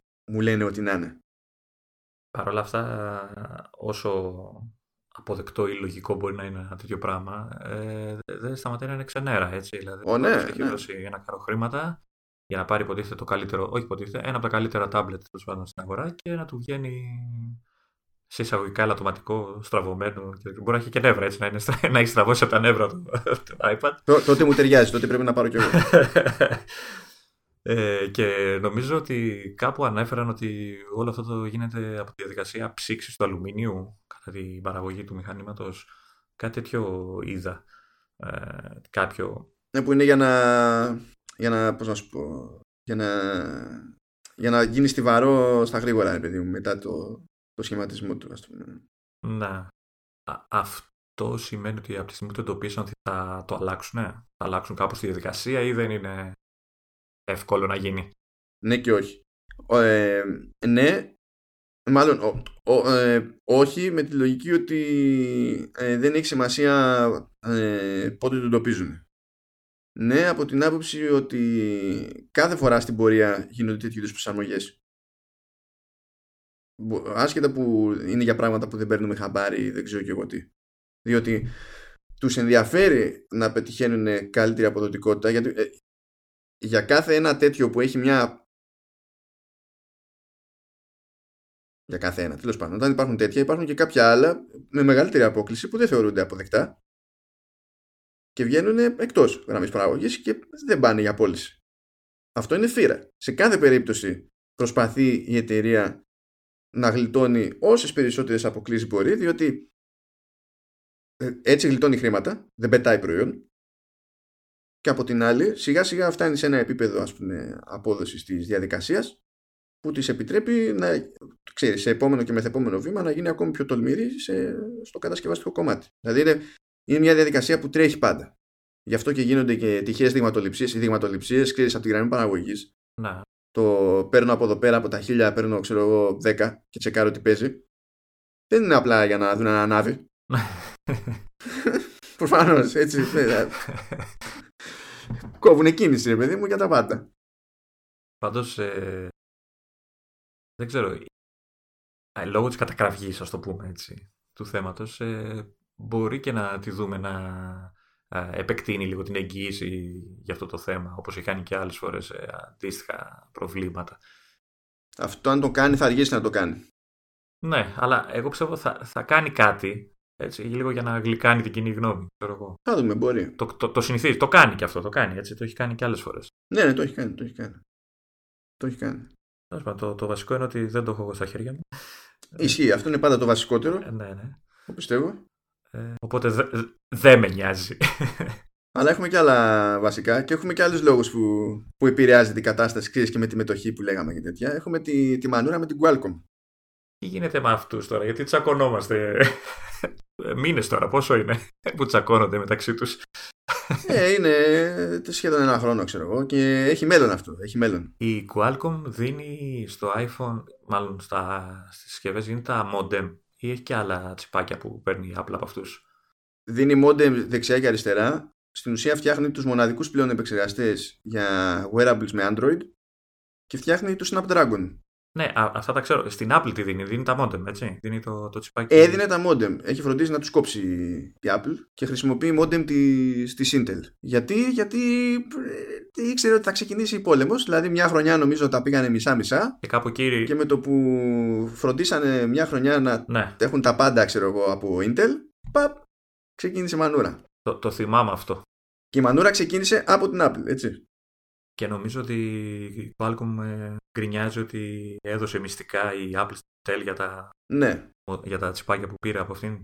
Κάτι τέτοιο είδα σαν πρώτη κίνηση της Qualcomm. Ναι, το σκεπτικό είναι ότι η Intel δεν είχε συγκλονιστική προϊστορία στα modem. Δηλαδή δεν ήταν μεγάλος παίκτης στα modem. Έπρεπε λοιπόν να ξεκινήσει με μειονέκτημα, ρε παιδί μου, σχεδιαστικά. Και αυτό που κατηγορεί η Qualcomm την Apple είναι ότι επειδή η Apple είχε τη συνεργασία που είχε με την Qualcomm και έβλεπε πώς λειτουργούν τα πράγματα κτλ. ότι μετέφερε, ξέρεις, ε, πληροφορίες που έχουν να κάνουν με τεχνικές και βρεσιτεχνίες της Qualcomm στην Intel για να μπορέσει να οθήσει τη δουλειά της Intel σε ένα επίπεδο που να τη βολεύει. Αυτό όμως ήρθε κατόπιν όρτης. Γιατί είπαμε, η μανούρα ξεκίνησε από την Apple.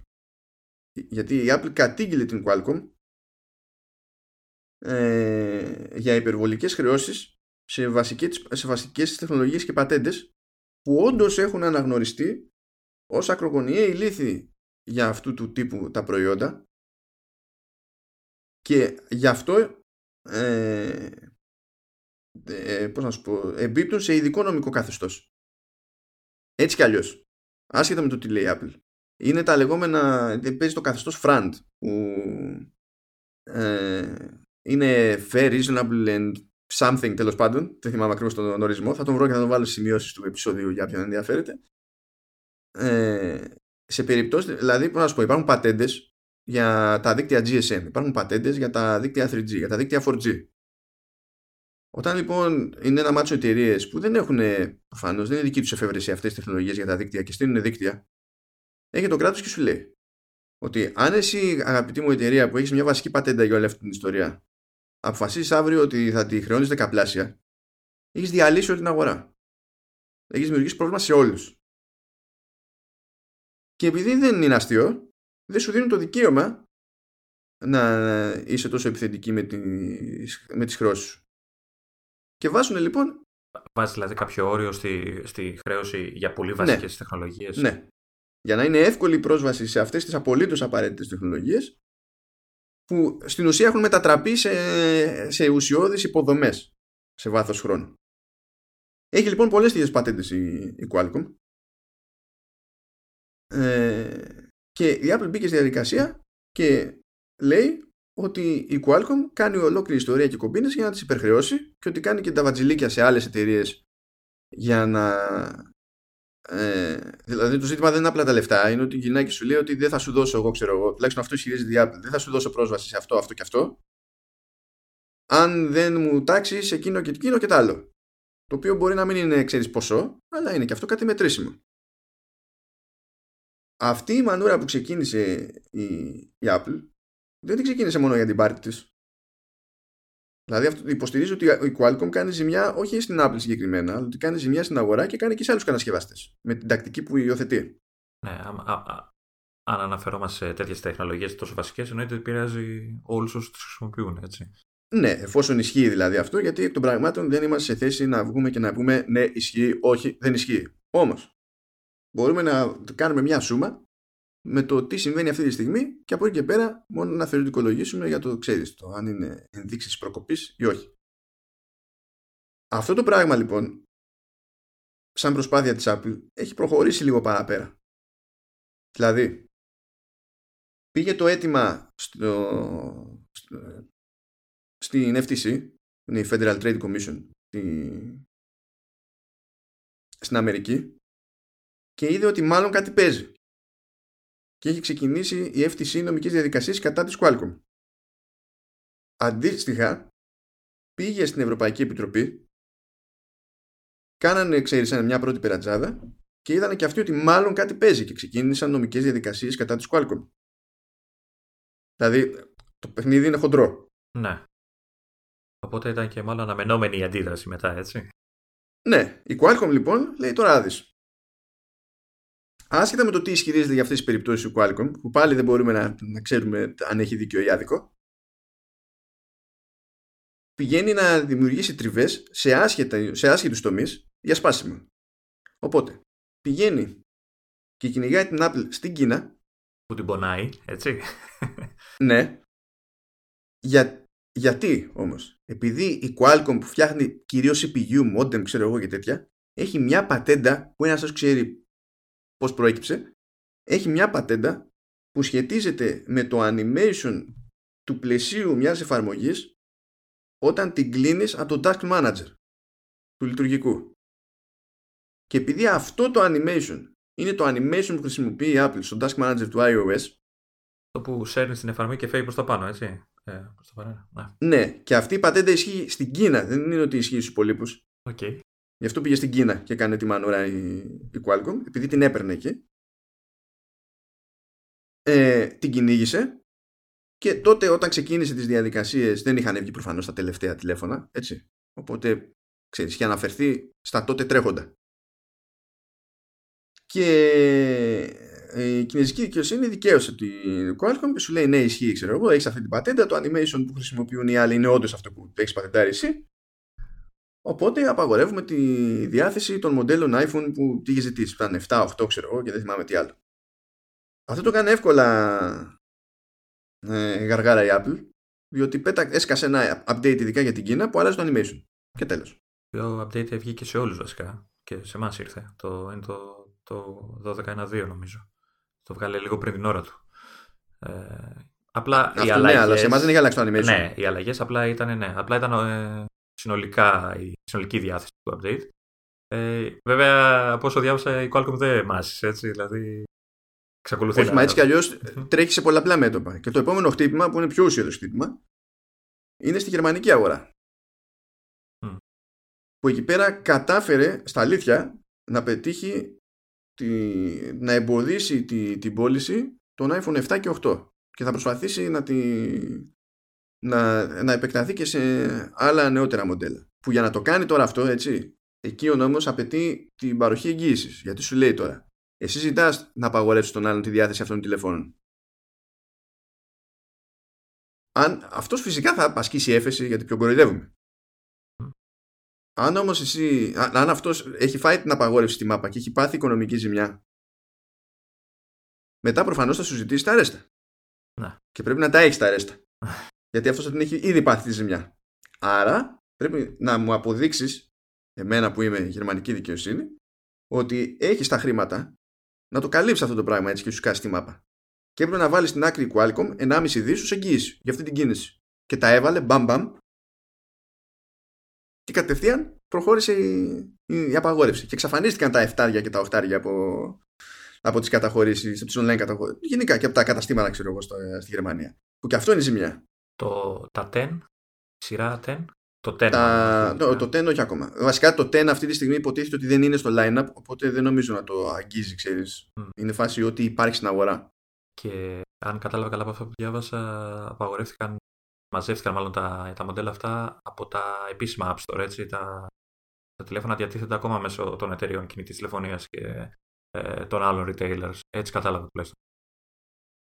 Νομίζω ότι δεν επιτρέπεται και η εισαγωγή, δηλαδή θα είναι ό,τι, ό,τι υπάρχει και ότι κάποια στιγμή θα τελειώσει αυτό. Α, αυτό δεν το ξέρω, αλλά ε, ε, κάπου διάβασα ότι έλεγε Apple ότι μπορείτε να βρείτε ακόμα τα τηλέφωνα από τους χιλιάδες άλλους retailers, αλλά όχι από, το, από τα App Store τα δικά μας. Ναι, εντάξει, αλλά αυτό έχει να κάνει τώρα ξέρεις, με, την, με την νομική υποχρέωση του καθενός. Ναι, το, το, το, έχω μπροστά μου. Το έχω μπροστά μου ως update ε, ότι έγινε okay. ε, από τα retail store της Apple. Ε. Οπότε παίζει, παίζει παιχνίδι χοντρό. Και τι γίνεται τώρα; Όταν βγαίνουν ειδήσεις ο απαγορεύτηκε η διάθεση των τάδε μοντέλων στη Γερμανία ε, φυσικά και αυτό θα χτυπήσει τη μετοχή σου. Ναι. Εννοείται. Δεν είναι ότι θα καταποντιστούν οι πωλήσεις σου, διότι κακά τα ψέματα τώρα δεν περίμενε η Apple να, να πιάσει την καλή στη Γερμανία πουλώντας 7 και 8. Απ' τα άλλα περίμενε. Αυτά είναι τα πιο ακριβά Σε αυτά την τη νοιάζει να τα σπρώξει περισσότερο τέλος πάντων. Είναι όμως ένα κερασάκι έτσι, για, για το όλο παιχνίδι του χρηματιστηρίου. Δηλαδή... Ναι, βέβαια, είναι, όλα αυτά έχουν βγει Μπαμ. Δηλαδή, όλα μαζί, ξέρω εγώ. Μέσα σε αυτές τις λίγες εβδομάδες. Δηλαδή πρέπει να κάνανε πολύ ωραία πρωτοχρονιά στην Apple. Σαν οργανωμένη επίθεση μου φαίνεται όλο αυτό πάντως. Εντάξει, δεν είναι, δεν είναι οργανωμένη επίθεση γιατί είναι τελείως ξέμπαρκα, ξέρεις, κάποια μέτωπα μεταξύ. Qualcomm, ναι, εντάξει, είναι, πηγαίνει γιατί υπάρχει λόγος και παίζει κόντρα συγκεκριμένη, ρε παιδί μου. Στη Γερμανία το, το ban έγινε πάλι για τους ίδιους λόγους. Όχι για το animation, να υποθέσω, που είπαμε για την Κίνα, αλλά για, για τα τσιπάκια, έτσι. Όχι, όχι, όχι για το. Για τα modem και αυτά που χρησιμοποιούσε. Και για το, α, τα δικαιώματα. Κάτσε να θυμηθώ για ποια πατέντα ήταν. Γιατί δεν το, δεν το έχω αυτό από μνήμης. Ε, ναι, είναι για την ιστορία με τα modem.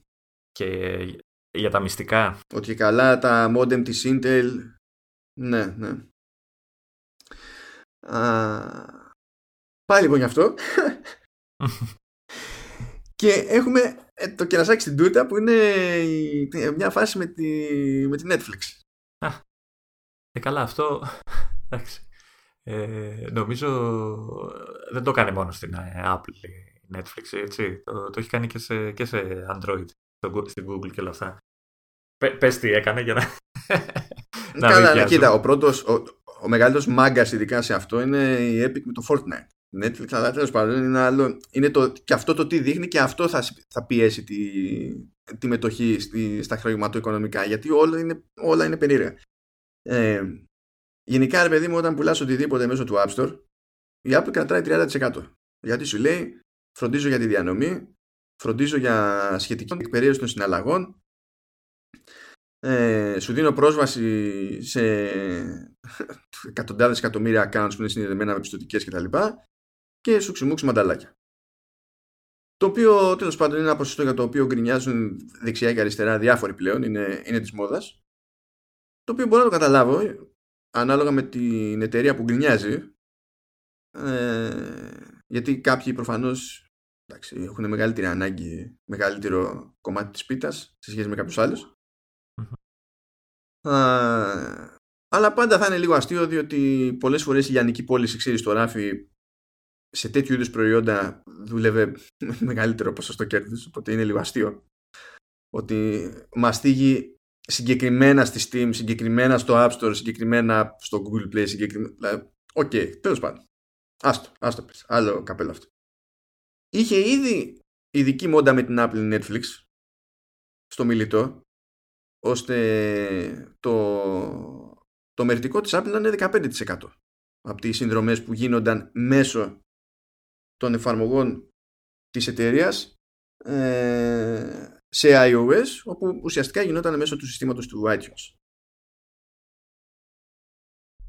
Άρα ήταν, ε, ε, ήταν σε ευνοϊκό καθεστώς έτσι κι αλλιώς για τους υπολείπους τουλάχιστον για τις συνδρομητικές υπηρεσίες σου λέει ότι τον πρώτο χρόνο σου παίρνω το 30% από τη συνδρομή και αν ο χρήστης μείνει πάνω από ένα χρόνο και για όσο μείνει πέραν του πρώτου χρόνου θα σου παίρνω το 15%. Στη Netflix το είχε από την αρχή δηλαδή ουσιαστικά αυτό. Ναι, αυτό το είχε από, το είχε από την αρχή. Δηλαδή έτσι κι αλλιώς είχε κάνει σκόντο, ρε παιδί μου.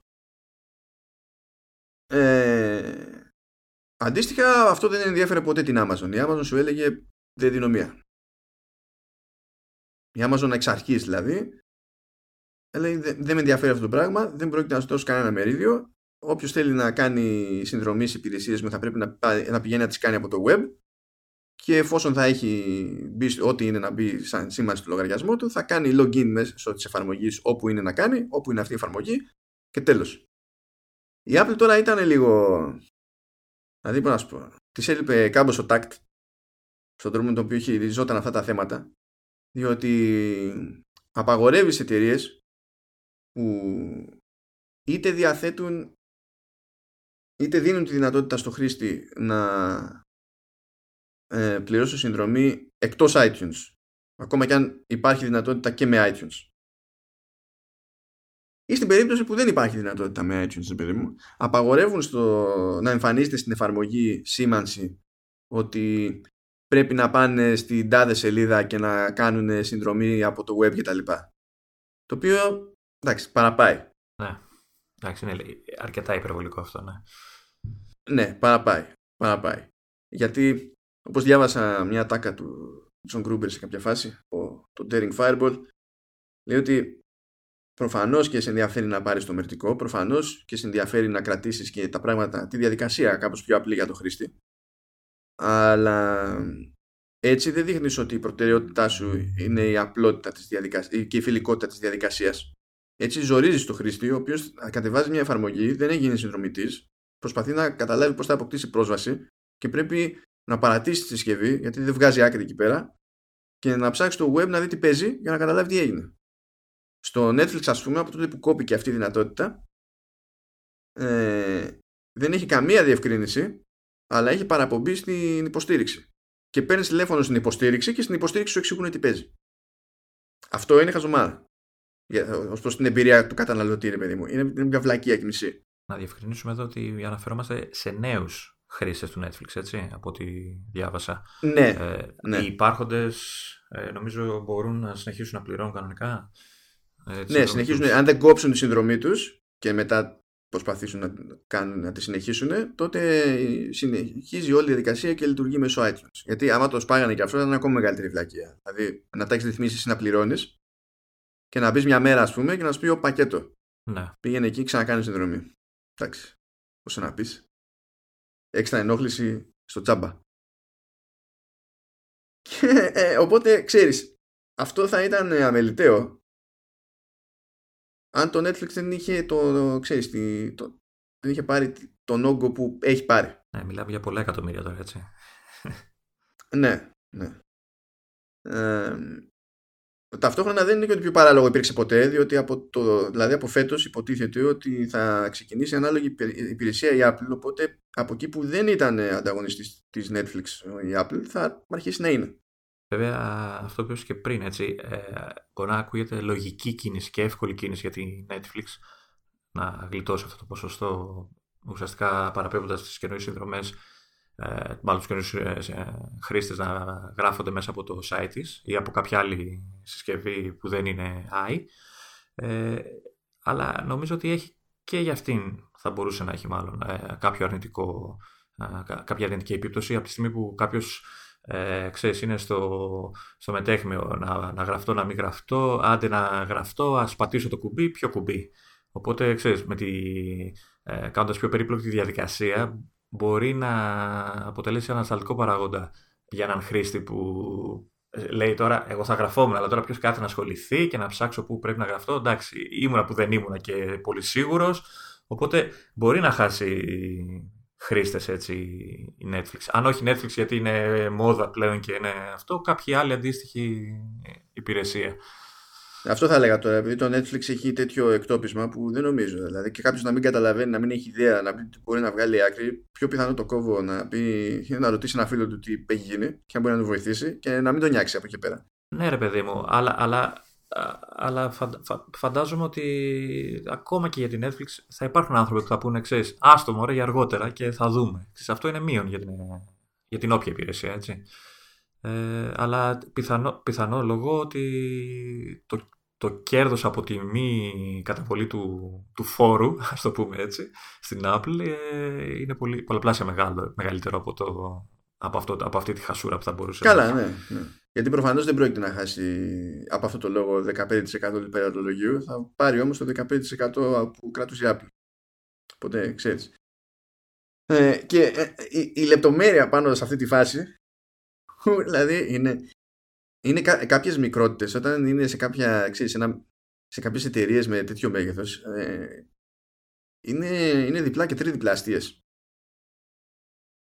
Βγήκε λοιπόν το Black Mirror Bandersnatch, το οποίο είναι τέλος πάντων μια διαδραστική ιστορία από την άποψη ότι κάνεις κάποιες επιλογές και αυτές οι επιλογές επηρεάζουν το τέλος. Δεν το έχω δει ακόμα.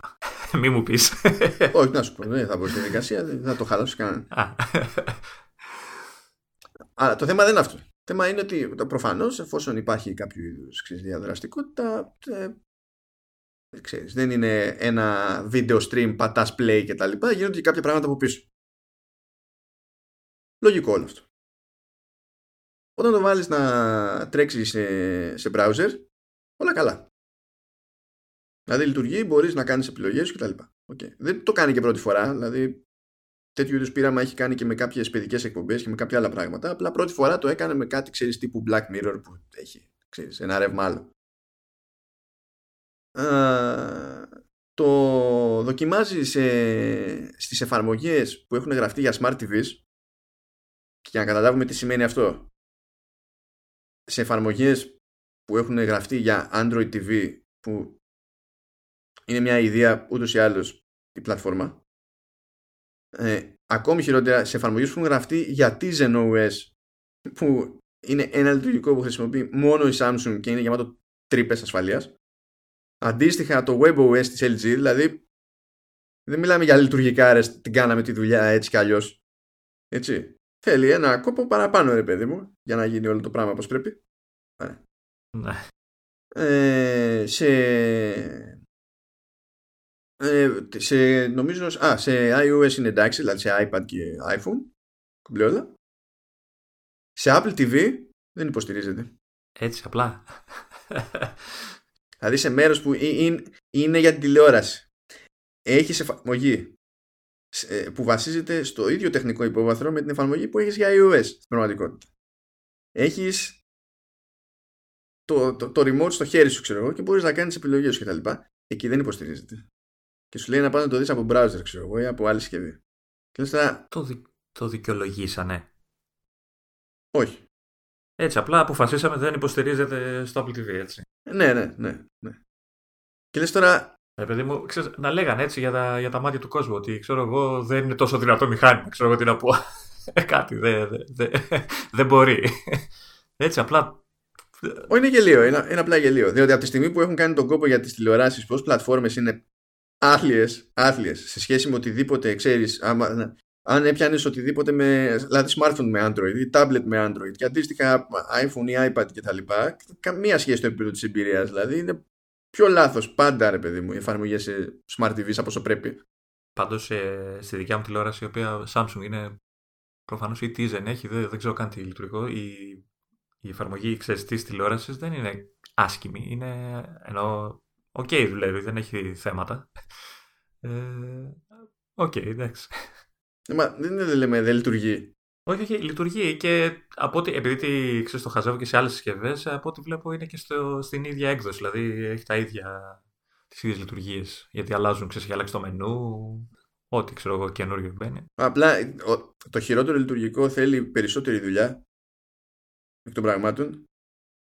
Και στην περίπτωση του tvOS, επειδή είναι ένα απλό παρακλάδι του iOS, δεν, είναι, δεν, δεν έχω ασχοληθεί καν με iOS, οπότε ποιος τώρα μπαίνει στον κόπο για το υπόλοιπο, ξέρεις. Άμα ήταν έτσι... Όχι, αλλά δεν τους, δεν τους νοιάζει κιόλας, γιατί λέει άλλος τώρα ποιος θα δώσει και για Apple TV, ενώ από την τηλεόραση, ξέρεις, είναι πιο άμεσο και, πιο, και δωρεάν ουσιαστικά η εφαρμογή κτλ. Ε, Ποιος ασχοληθεί τώρα με το Apple TV. Καλά που δεν είναι δωρεάν η εφαρμογή. Η εφαρμογή πάντως δωρεάν είναι.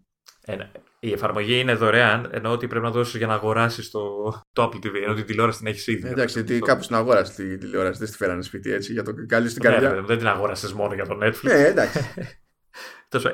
Αυτό λέω. Είναι ένα επιπλέον κράτος που θα μπορούσε να το αποφύγεις το Apple TV. Και παίζουν τέλος πάντων αυτές τι χαριτομενιέ που σου δείχνουν ότι έχει να ξεκινήσει φαγή τώρα με όλες αυτές τις υπηρεσίες streaming video. Γιατί είναι να μπει το 19 και η Disney στο παιχνίδι, είναι να γίνει, θα γίνει με μια ωραία ατμόσφαιρα όλοι και, και η ίδια η Apple, έτσι. Μα για την Apple το είπαμε προηγουμένως. Δηλαδή το... Ναι, ναι, ναι, ναι. Εικάζω ότι παίζει ρόλο αυτό σε αυτές τις κοντρίτσες τώρα, τις χατσομαρούλε. Ναι, ίσως. Ναι, δεν ξέρω. Κάποια παιχνίδι πολιτικής σου λέμε. Το οποίο μας φέρνει στο τελευταίο θεματάκι, στο τι έγινε στο Consumer Electronics Show. Και από ό,τι κατάλαβα είναι και το. Είναι αυτό που σε ενθουσίασε και περισσότερο. Μου το λες εδώ και δύο μέρες. μου αναφέρεις. με ενθουσιάζει ως εξέλιξη, αλλά ως καταναλωτή με αφήνει αδιάφορο για τελείως πρακτικούς λόγους. Γιατί έχει να κάνει με τηλεόραση. Εγώ δεν έχει κανένα νόημα μέχρι νεωτέρας να αγοράσω τηλεόραση. Δεν είναι ούτε θέμα χρημάτων, ούτε τίποτα. Είναι θέμα όρασης. Δεν έχει νόημα απλά να το κάνω. δηλαδή θα τη βγάζω για πάντα με monitor. Πάρε και μια κατοστάρα, ξέρω εγώ. ναι, εντάξει, OK. Okay. να, να την κάνω τι, να βάζω wallpaper και να αφήνω εκεί. Να προσφύγουμε ότι είναι παράθυρο. Uh, αλλά είναι μια κίνηση που έτρεξε στο Consumer Electronics Show στο Las Vegas που είναι από τις κινήσεις που δεν έχει συνηθίσει να περιμένεις παιδί μου από την Apple διότι συνήθως βλέπει οποιοδήποτε ξέρεις προϊόν, υπηρεσία κτλ ως, ως τυράκι για να σε τραβήξει στα δικά της, στο δικό της hardware. Εδώ μάλλον το έχει πάρει λίγο απόφαση το θέμα.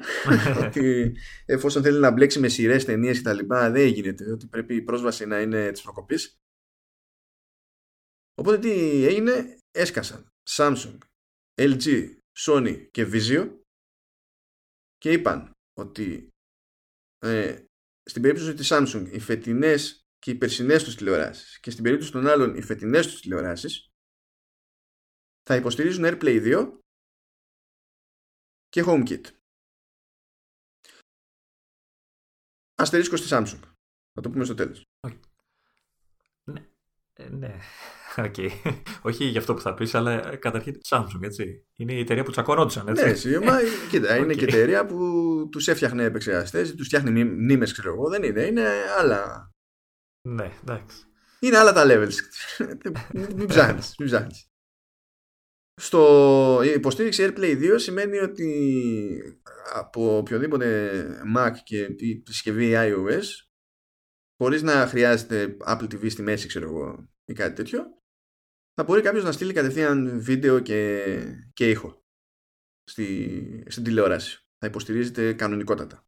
Κάτι που έτσι από και την κακία μου δεν ισχύει για λύσεις όπως είναι η Cosmote TV έτσι, που όταν πας να κάνεις airplay στην τηλεόραση απλά σου λέει δεν γίνεται. Με αυτό έχει να κάνει με τον αποκωδικοποιητή, δεν λέμε για τηλεόραση. Όχι, όχι, δεν κατάλαβες. Να έχεις το Cosmote TV στο tablet και να του πεις να το ναι. στριβάρω στην τηλεόρασή μου Μέσω του Apple TV oh, έστω. Α, καλά Μέσω AirPlay. Και σου λέει, α, αποκλείεται, δεν γίνεται. Προφανώς δεν έχουν τέτοια. Ναι. και μετά διαμαρτύρονται Nova και Cosmote TV για το ότι τους έχεις φίξει το Netflix. Ναι. ναι. Και λες. Ναι, Μα μου σπάς, μου σπάς τα νεύρα σε κάθε βήμα ως χρήστη. Δικές σου παραγωγές δεν έχεις πέρα από τα αθλητικά και το ζόρι σου είναι ότι σε, σε, ε, σε πιέζει στη γωνία, ξέρω εγώ, η ύπαρξη. Ε, πρέπει να δεις πριν, ε, όταν πρώτο ξεκίνησε το, το Go αυτό στο tablet, πόσο ωραία διαχειριζόντουσαν ε, τη σύνδεση του χρήστη που ε, για να παίξεις, να δεις ε, Go στο, στη συσκευή που ήθελες, υποτίθεσαι στο δρόμο, έτσι, έπρεπε να, να τσεκάρει ότι έχεις 3G. Ε, ώστε να κάνει να τσεκάρει ότι είσαι χρήστη, δεν ξέρω τι θέλω να τσεκάρω, για να σε αφήσει να ενεργοποιήσει, να δεις τι είναι αυτό. Που σημαίνει ότι ένα τάμπλετ όπως το δικό μου που δεν έχει SIM κάρτα, απλώς δεν μπορούσε να, να χρησιμοποιήσει το Go, η οποία ήταν η υπηρεσία οπουδήποτε είστε και με όποια συσκευή και αν θέλετε, αλλά μόνο αν έχει 3G. Ναι, ναι, άμα είσαι δυσκύλιος στο παιδί μου manager, μετά, το, μετά από χρόνια το διορθώσανε, για να πω και το, και το στραβού το δίκιο, έτσι. Ε, το διορθώσανε, αλλά εκεί που σου λέγανε έχεις δύο θέσεις, ε, δύο συσκευές ταυτόχρονα, σου έχεις μία πλέον. ναι, ναι, γιατί είναι πάρα πολύ κακό, είναι πάρα πολύ κακό να συνειδητοποιήσουν ότι ε, εφόσον έχεις λογαριασμό όταν χρησιμοποιήσει τα στοιχεία σου, δεν πρέπει ο άλλος να σου πρίζει τα σηκώτια. Όχι, συνδεώσαν, σου ζήταγε κωδικό, σου ζήταγε ε, username και όλα αυτά, αλλά έπρεπε να συνδεθείς και σε 3G. δηλαδή, εντάξει. Ναι, εντάξει. Ε, Τέλος πάντων, μικρή Κοίτα, εγώ έχω, έχω άλλο πρόβλημα με, με Cosmote TV. Ε, έχω φτιάξει, υποτίθεται, λογαριασμό για, για το Go. Που υφίστα, δηλαδή μπαίνω στο web και λειτουργεί ο λογαριασμός αυτός. Δηλαδή κάνω login κανονικά. Έτσι, τα έχω τα στοιχεία. Πάω να κάνω με το λογαριασμό αυτόν login για το, ναι, στην εφαρμογή και δεν γουστάρει, λέει ότι δεν υφίσταται ο λογαριασμός αυτός. και έχω μιλήσει πολλαπλές φορές με την υποστήριξη και τους λέω αυτό το πράγμα. Λέω αυτή τη στιγμή που μιλάμε, έχω ανοιχτό tab, έχω κάνει login. Δεν μου έχει βγάλει λάθος. Έχω κάνει login. Είμαι μέσα. Στην εφαρμογή όμως δεν γουστάρει. Mm-hmm. Λέει, ε, τότε δεν έχετε φτιάξει λογαριασμό. Πάμε πάλι. Έχω κάνει login. Λέει μισό να δω, ξέρω εγώ. Τους δίνεις το, ξέρεις, τα στοιχεία του τέτοιο. Ναι, Λέει δεν ναι. εμφανίζεται πουθενά λογαριασμός σας. Πάμε πάλι. Έχω κάνει login. Αν έχω κάνει login και στο σύστημά σας δεν εμφανίζεται πουθενά ο λογαριασμός σας, τότε ποιος έχει το πρόβλημα; Όχι εγώ. Δεν καταλαβαίνουν. Δεν καταλαβαίνουν καν τι λέω. Δεν θέλω να σα αλλά το πρόβλημα το έχεις εσύ που δεν μπορείς να δεις εκεί που θες τέλος πάντων. Και δεν τους νοιάζει ε, Ναι. Εντάξει. Τέλος πάντων. Αλλά κάθε μήνα μπορείς να αλλάζεις τη συσκευή που σου αφήνουν να βλέπεις. Ο πρωτίστως κάθε μήνα μπορείς να, πλη... να τους πληρώνεις. Καλά. Έχουν αυτό το βασικό προνόμιο. Για να τραβάς όλα τα υπόλοιπα μετά. Και μετά τους θέλει το Netflix. Εντάξει, τέλος πάντων. ναι, ναι. Anyway. Ωραία Μικρή παρένθεση. Ναι, ναι, ήταν έτσι. Μου βγήκε μια κακή ρε παιδί μου. Είπαμε για το AirPlay λοιπόν, υπάρχει και το HomeKit. Η υποστήριξη HomeKit σημαίνει ότι πάλι από την εφαρμογή Home Παύλα IKEA σε macOS και iOS ή αντίστοιχα μέσω του Apple TV και του... Έστω ότι υφίσταται HomePod, έστω ότι... Ε. Θα, θα με τσαντήσεις τώρα πάλι για το γνωστό θέμα. Πες το. Δεν είναι υποχρεωμένο να δίνεις εντολές με Siri, μόνο στο HomePod είσαι υποχρεωμένος. Ναι, αλλά εγώ έτσι θέλω. εγώ ε, έτσι θέλω. Τελειά. Σου λέει ρε παιδί μου ότι μπορείς να, ξέρεις, μπορείς να το αντιμετωπίσεις ως μέρος του δικτύου. Οπότε μπορείς να, από εκεί που είσαι στο σύστημά σου συσκευή σου, να πεις ότι θέλω να παίξει αυτό στην τάδε τηλεόραση. Ακόμα και αν έχεις πολλαπλές τηλεοράσεις και τα λοιπά, ξέρω εγώ, που υποστηρίζουν HomeKit, μπορείς να πεις ότι αυτό θα το παίξει εκεί, αυτό θα το παίξει εκεί κτλ. Και, και μπορείς να φτιάξεις. Σε ποιον θα τα πεις, σε ποιον; Εφαρμογή home, το είπα πριν, παπ, παπ, φτιάχνει scenes και τα λοιπά, τα ελέγχεις από εκεί, you know. Όχι, πες την κακιά λέξη. Υποστηρίζεις και shortcuts, οπότε μπορείς να τη βγάλεις και έτσι. μου γλυκάνει το happy τώρα. Μου πέταξε το ε, Δεν σου γλυκαίνω κανένα happy, απλά δεν είναι. Κοίτα, άμα ήταν μόνο με χρήση Siri, απλά θα μας ήταν όλο άχρηστο. Επειδή όμως υπάρχουν διέξοδοι, δεν μας είναι όλο άχρηστο. Είναι ένα γεγονός αυτό το πράγμα. Ναι, αλλά εγώ θέλω να γκρινιάξω ε, όμως, δεν με αφήνεις. Το έκανες. Τι, σε, σε εμπόδισα καθόλου. Απλά προσπαθώ να βοηθήσω την κατάσταση. Uh, μπορεί να γίνει και μέρος σκηνών, προρυθμισμένων σκηνών. Δηλαδή, μπορείς να φτιάξεις ένα shortcut, ξέρω εγώ, ή να έχεις μια ρύθμιση στο, στην εφαρμογή και να πεις ότι, κοίταξε να δεις, θα πατάω αυτό, θα ανάβει τηλεόραση, θα πηγαίνει εκεί, θα ξεκινάει να παίζει το τάδε, τα φώτα θα γίνονται έτσι, τα υπόλοιπα θα σβήνουν και ό,τι σου γουστάρει άλλο, ξέρω εγώ. Θα ψήνει, θα ψήνεις popcorn και θα με κουκουλώνεις με την κουβέρτα. Ναι, ναι. Okay. Κάτι, ε, έξω από την κουβέρτα, άμα είναι έξυπνη κουβέρτα. Smart blanket. Ναι. Θα, δηλαδή, για να το I, πετύχει αυτό. I, I blanket. Για να το πετύχει αυτό θα έπρεπε να είναι πιο έξυπνη από την έξυπνη σίτα, αλλά μπορούμε να ελπίζουμε. το, το ζήτημα λοιπόν είναι ότι οι τηλεοράσεις αυτές μπορούν να, να γίνουν μέρος αυτοματισμών στην πραγματικότητα και να ενταχθούν στο, σε όλη την αλυσίδα HomeKit που μπορεί να έχεις στήσει κάποιος στο σπίτι τέλος πάντων. Ε, αυτό ισχύει και για τους τέσσερις κατασκευαστές που είπαμε, για τα μοντέλα τέλος πάντων που ε, καλύπτονται σε αυτή την περίπτωση. Όμως, υπάρχει και μια εξαίρεση στην περίπτωση της Samsung. Το αυτό, που έλεγες πριν. Ε, ναι, αυτό είναι το πραγματικά κουφό σε συνδυασμό με αυτό που είπες εσύ πιο πριν. Ότι κοίταξε να δεις Apple και Samsung ναι. Sitting on a tree. K-I-S-S-I-N-G Αυτό είναι ε, Ειδικά στην περίπτωση των τηλεοράσεων Samsung πάλι του 18 και του 19 θα υπάρχει και αποκλειστικότητα σε εφαρμογή iTunes. Πράγμα που σημαίνει ότι κάποιος που δεν έχει Apple TV θα μπορεί ε, να, αν, αγοράσει, αν έχει αγορασμένη ταινία από το iTunes ή να αγοράσει ταινία από το iTunes και να τη δει κανονικά και τα λοιπά ή να την νοικιάσει από την αντίστοιχη εφαρμογή σε Smart TV τη Samsung το οποίο είναι πιο κουφό από τα άλλα σαν εξέλιξη εγώ, εγώ νόμιζα Δηλαδή, ναι, εντάξει, μπορούσε να γίνει και από τα Windows, ξέρω, γιατί υπάρχει Α. iTunes στο Windows, στα Windows. Αλλά να εξαιρέσει αυτό ότι υπάρχει iTunes για Windows, όλο το υπόλοιπο ήταν κλειδωμένο, ξέρεις, στο οικοσύστημα της Apple. Βασικά θα μπορούσαμε να σταματήσουμε στο υπάρχει iTunes. Ναι, Αλλά ναι. μου, μου κάνει όμως εντύπωση, πέρα από το κομμάτι ότι είναι η Samsung, ότι δεν το κυνήγησε και στους υπόλοιπους, γιατί όσο να το κάνουμε, το iTunes είναι ένα έσοδο για την Apple, έτσι δεν είναι; Φαντάζομαι ότι θα τους Χάλαγε έσφιξε η Samsung σε αυτό. Δεν νομίζω να ισχύει για πάντα η αποκλειστικότητα Α. αυτή. Κάποια στιγμή δηλαδή του κερατά θα σκάσει κι αλλού. Ναι, γιατί από, από την μεριά της Apple δεν έχει λογική να είναι μόνο σε μια εταιρεία. Όχι, τη συμφέρει να είναι παντού ώστε να είναι περισσότεροι οι, οι καταναλωτές που υπάρχει πιθανότητα να αγοράσουν ή να νοικιάσουν ταινία από αυτούς. Ναι, και αν υποθέσουμε ότι ο- είσαι στην τηλεόραση και χαζεύεις και είναι πολύ πιο εύκολο από το να ανοίξεις άλλη συσκευή για να αγοράσεις νοικιάσεις, νομίζω ε, θα είναι πολύ χαζό από την Apple να, να μην το σπρώξεις και στους υπόλοιπους. Ε, Και η εφαρμογή θα έχει υποστήριξη για podcast. Ε. θα είμαστε διάσημοι και στις τηλεοράσεις. θα είμαστε σε τηλεόραση με Apple Podcasts χωρίς Apple TV μέσα στη μέση. Δηλαδή, εντάξει, τι άλλο να κάνουμε. Οπότε αυτοί, αυτοί, αυτοί που μας ακούνε δεν θα, δεν θα τη γλιτώσουν Ε, όχι, όχι. καθόλου. όχι. Είμαστε ε, σαν τη. Σαν ένα σάπιο, ε, σαν μια σάπια ταινία horror που το remake νομίζω ήταν την δεκαετία του 80. Το πρωτότυπο δεν θυμάμαι ποτέ ήταν. Που η ελληνική απόδοση του τίτλου ήταν η Μάζα. Απλωνόμαστε παντού. Η αγγλ- Ο αγγλικός τίτλος ήταν ακόμη πιο κατάλληλος για την περίσταση. The Blob. The Blob.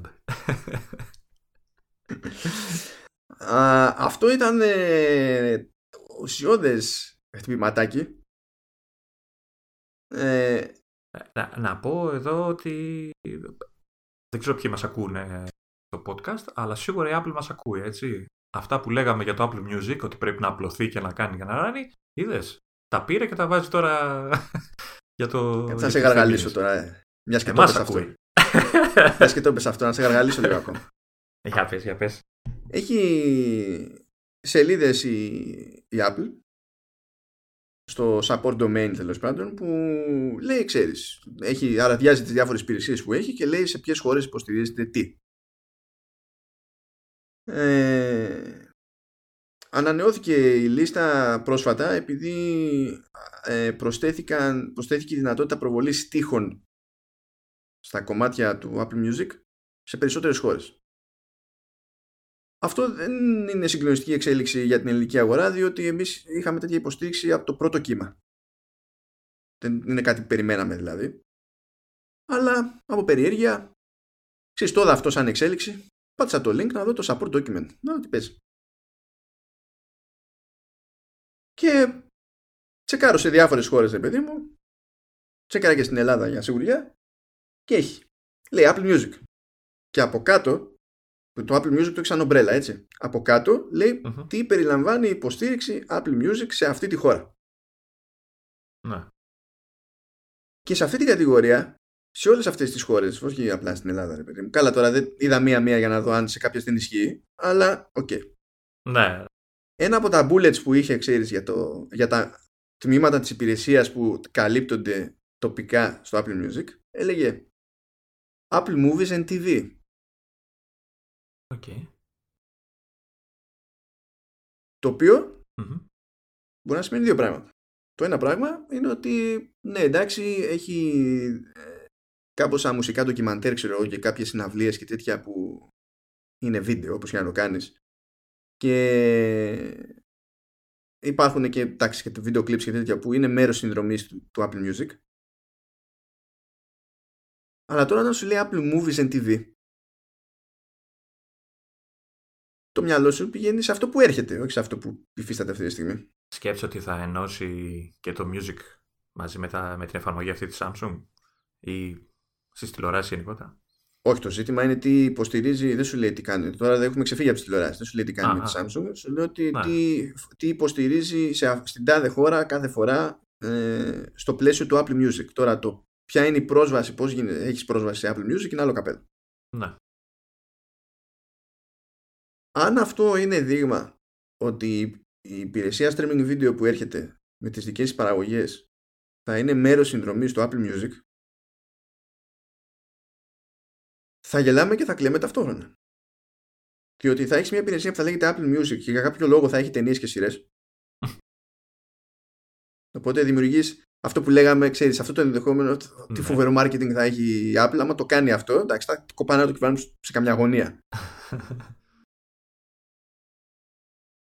Ναι, ξέρεις, να, να μην έχει, να μην ακούς διαλόγους, να παίζει ε, μό- μόνο μουσική από πάνω και ό,τι καταλάβεις. Είναι αυτό. Ε, ναι. ναι, ναι. να, να είναι ταινίες καραόκε. Να τους- να συμπληρώσει εσύ τους διαλόγους. Απ' την άλλη, βέβαια, γιατί α, αυτό είναι το κομμάτι για το οποίο θα κλαίμε. Θα γελάμε και θα χαιρόμαστε για το άλλο. Άμα βγει και πει ότι πληρώνετε που πληρώνετε αυτή τη συνδρομή που έχετε τώρα για το Apple Music. Ε, στην ίδια συνδρομή περιλαμβάνεται και το υπόλοιπο. Ξεκινάμε. ναι. Εκεί χτυπάει Εκεί. κατευθείαν Netflix, πάει κατευθείαν Spotify, πάει όλα έτσι. Τότε θα δεις τι έχει να γίνει στη μετοχή. Ναι. Φαντάζομαι μπορεί να είναι και ένας στόχος, ίσως όχι άμεσος, αλλά ξέρεις, να κάνει μια ενοποιημένη υπηρεσία ψυχαγωγίας, ρε παιδί μου. Μουσική, ταινίες, σειρές, όλα μαζί, μια συνδρομή. Όποιος θέλει, περάστε, περάστε, πουλάμε, ξεπουλάμε. Αυτό είναι το πιο λογικό να σου πει ότι έχω ένα πακέτο ψυχαγωγίας και Ναι. αυτό είναι δηλαδή η τιμή εισόδου αυτή. Γεια σας. Αν, αν, στο, αν το κάνουν, το συνδυάσουν καλά και με τα family αυτά που ξέρεις τα μοιράζεις στην οικογένεια κτλ. Θα, θα, Μμμ. θα είναι πολύ καλή, όντως πολύ καλή κίνηση. Ε, δηλαδή εγώ θα, θα, θα το σκεφτώ. Α, δεδομένου ότι η καινούργια υπηρεσία με τις ταινίες είναι μια έχει τη- την ποιότητα ή το, το, το, το εύρος του, του Netflix ε, θα το σκεφτόμουν πολύ σοβαρά. Έτσι, να συγκεντρώσω και Netflix και Spotify σε ένα. Εντάξει, γιατί εντάξει, το Spotify δεν με νοιάζει αν θα, είναι, Spo- αν θα λέγεται Spotify Apple Music, μουσική το ένα, μουσική το άλλο. Καλά. και- Ναι. ναι. Εντάξει, οι ταινίες είναι πιο, πιο δύσκολο, αλλά αν καταφέρει και είναι ολοκληρωμένη και αυτή η πρόταση, ε, νομίζω πάει για να σαρώσει μετά. Οι άλλοι δεν ξέρω. αν- Κοίτα, είναι και τ' άλλο. Είναι ότι α, α, αν, πάει, αν πάει και σου πει ότι εσύ που έχεις συνδρομή πάρει και αυτό, αντιλαμβάνεσαι ότι ε, η υπηρεσία αυτή ξεκινάει. Ναι, χωρί, ξεκινάει, χωρίς επιπλέον, ναι, αν σου πει αυτό το χωρίς πράγμα, επιπλέον χρέωση. ε, ξεκινάει μονομιάς Μμμ. με δεκάδες εκατομμύρια θεατές σε μια υπηρεσία που μόλις θα έχει βγει. Ναι, γιατί θα παίρνει όλους τους συνδρομητές του music, έτσι. Ναι. Και αυτό είναι Ναι, λογικό, γιατί πολύ ο άλλος- λογικό. Μόλις του πεις δεν σε χρεώνω κάτι έξτρα, ξέρω εγώ, και μπορείς να δεις αυτά, η πρώτη κίνηση που θα κάνει θα είναι να φορτώσει ένα δικά του. Ε, ναι. Γιατί θα πει, Ω, δεν έβαλα μία και τώρα έχω και αυτό. ναι, αυτό θα είναι ενδιαφέρουσα κίνηση, αν το, κα- αν το κάνει όντως. Έχει ξανασκάσει αυτό σαν φήμη, αλλά με γαργάλισε ακριβώς επειδή έπεσα σε αυτό το- το support document και είχε αυτή τη διατύπωση. Δεν σου έλεγε, αν έλεγε Apple Video, θα πήγαινε πιο εύκολα στο μυαλό μου στη- στο πρώτο ενδεχόμενο, ότι είναι πιο πιθανό το πρώτο. Ότι εννοεί τα video clips Μμ. και τα μουσικά ντοκιμαντέρ που έχει γυρίσει και κάποια τέτοια. Ναι. Όταν σου λέει όμως Apple Movies and TV, ναι. είναι λίγο αλλιώς. Γιατί όσοι έχει το πράγμα αυτή τη στιγμή, διάθεση τηλεοπτικών επεισοδίων, όχι στην περίπτωση της Ελλάδας, αλλά ταινιών και στην περίπτωση της Ελλάδας, υφίσταται μόνο μέσω του iTunes. Ναι. Καμία σχέση με Apple Music, καμία σύνδεση με Apple Music. Okay. Αυτό είναι, σου λέω, είναι, ε, εμένα θα με έψηνε κατευθείαν. Βέβαια, δεν ξέρω πόσο μπορεί τουλάχιστον στην αρχή να, να γίνει ένα Netflix η καινούργια υπηρεσία, έτσι, να έχει όλα αυτά που έχει το, το Netflix. Εμά δεν γίνεται και το Netflix δεν ξεκίνησε Ε, έτσι. Ξεκίνησε ναι, με περιεχόμενο ναι. τρίτων και χρειάστηκε χρόνια για να. Εντάξει. Ε, είναι- δηλαδή έχει ακόμα. Η η Apple δεν νομίζω ότι θα ξεκινήσει με περιεχόμενο τρίτων. Πιστεύω ότι θα πουλήσει τρέλα, θα έχει μόνο τα δικά της. Να, Ε, και αν θυμάσαι, αυτή, υπάρχει και μια εφαρμογή που δεν ισχύει, δεν, δεν υφίσταται στην Ελλάδα, δεν υποστηρίζεται. Για διαφόρους λόγους. Ε, έχει μια εφαρμογή που τη λέει TV. ναι. Και όταν μπαίνεις σε αυτήν και πες ότι έχει συνδρομή στο Netflix. Όχι, στο, το Netflix δεν το υποστηρίζει γιατί είπαμε. Μμ. Μουτράκια. ε, έχεις όμως ε, Amazon Prime Video, έχεις HBO ξέρω εγώ, έχεις κάποια τέτοια. Μπαίνεις σε αυτή την εφαρμογή και από ένα σημείο είσαι logged in σε όλα και μπορείς να κάνεις αναζήτηση στα πάντα και όταν ψάχνεις ένα επεισόδιο ή μια ταινία κτλ. να σου λέει ότι υπάρχει σε αυτή την υπηρεσία, σε αυτή την υπηρεσία και από εκεί που είσαι Να διαλέγεις που θα το. ξέρεις σε ποια είσαι συνδρομητής και ποια όχι, το ξέρεις. Να. Λες παίξ το από αυτό. Παπ. Για να μην ανοίγεις, ξέρεις, κάθε υπηρεσία ξεχωριστά και να δεις που είναι το ένα, να δεις που είναι το άλλο, να έχεις ένα κεντρικό σημείο. Ναι. Να έχεις ένα κέντρο ελέγχου, ας πούμε. Οπότε εκεί θα κουμπώσει το δικό της περιεχόμενο, θεωρώ αυτονόητο, τουλάχιστον στις αγορές που υποστηρίζεται το TV App, γιατί είναι λίγες οι αγορές στις οποίες υποστηρίζεται το TV App. Ε, δηλαδή η Ελλάδα δεν είναι ακριβώς εξαίρεση, είναι μέσα στον κανόνα της μη υποστήριξης από το TV App. και δεν θα έχει έτσι την απόλυτη ανάγκη απαραίτητα να δείξει ότι χρειάζεται και το χρειάζεται η δική της υπηρεσία να προσφέρει ενδεχομένως για κάποιους ανάλογα με το που είναι ο καθένας δρομητής εις διπλούν ή τριπλούν το ίδιο πράγμα σε κάποιες περιπτώσεις και έτσι ίσως να τα σπάσει και πώς να σου πω, να, να το, ίσως να το κάνει για να ενοχληθούν και οι άλλοι κάπως λιγότερο όσο γίνεται ναι. ότι ναι μεν μπαίνω στο λιμέρι σου αλλά εντάξει δεν μπαίνω και απ' άκρη άκρη ξέρω και να έχω την εφαρμογή που σπρώχνει και το δικό σου το περιεχόμενο. Δεν είναι ότι δείχνω την πάρτη μου απλά και αντιγιά. Καλά, θα έχουμε γκρίνιες, δεν θα τις γλιτώσει. Καλά, ε, σίγουρα, οπωσδήποτε. Αλλά ειδικά αυτό το κομμάτι νομίζω θα έχει φοβερό ενδιαφέρον φέτος. Θα έχουμε να λέμε πολύ πράγμα. Θα καταλήξουμε να μιλάμε για σειρές και ταινίες, Λεωνίδα. Οπότε με το iPad Pro που δεν θα πάρω, δεν θα πάρω και τηλεόραση. και δεν θα έχω τίποτα από όλα αυτά. Καλά, πέρα πραγματικά σου είπα, η τηλεόραση δεν με νοιάζει. Με, με νοιάζει πλέον, έχω ταχθεί στο, στη λύση του, του monitor γενικά και ιδεολογικά στη λύση του monitor. Δηλαδή, προτιμώ κάτι που δεν κάνει επεξεργασία εικόνας. Να μην εξαρτάται από αυτό η επεξεργασία εικόνας.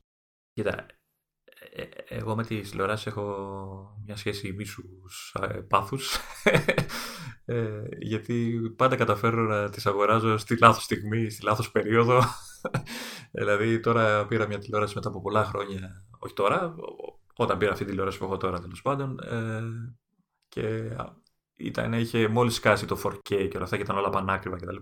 Και λέω εντάξει, ακόμα δεν χρειάζεται, ούτε οι κονσόλες είναι ακόμα ξέρεις, για 4K κτλ.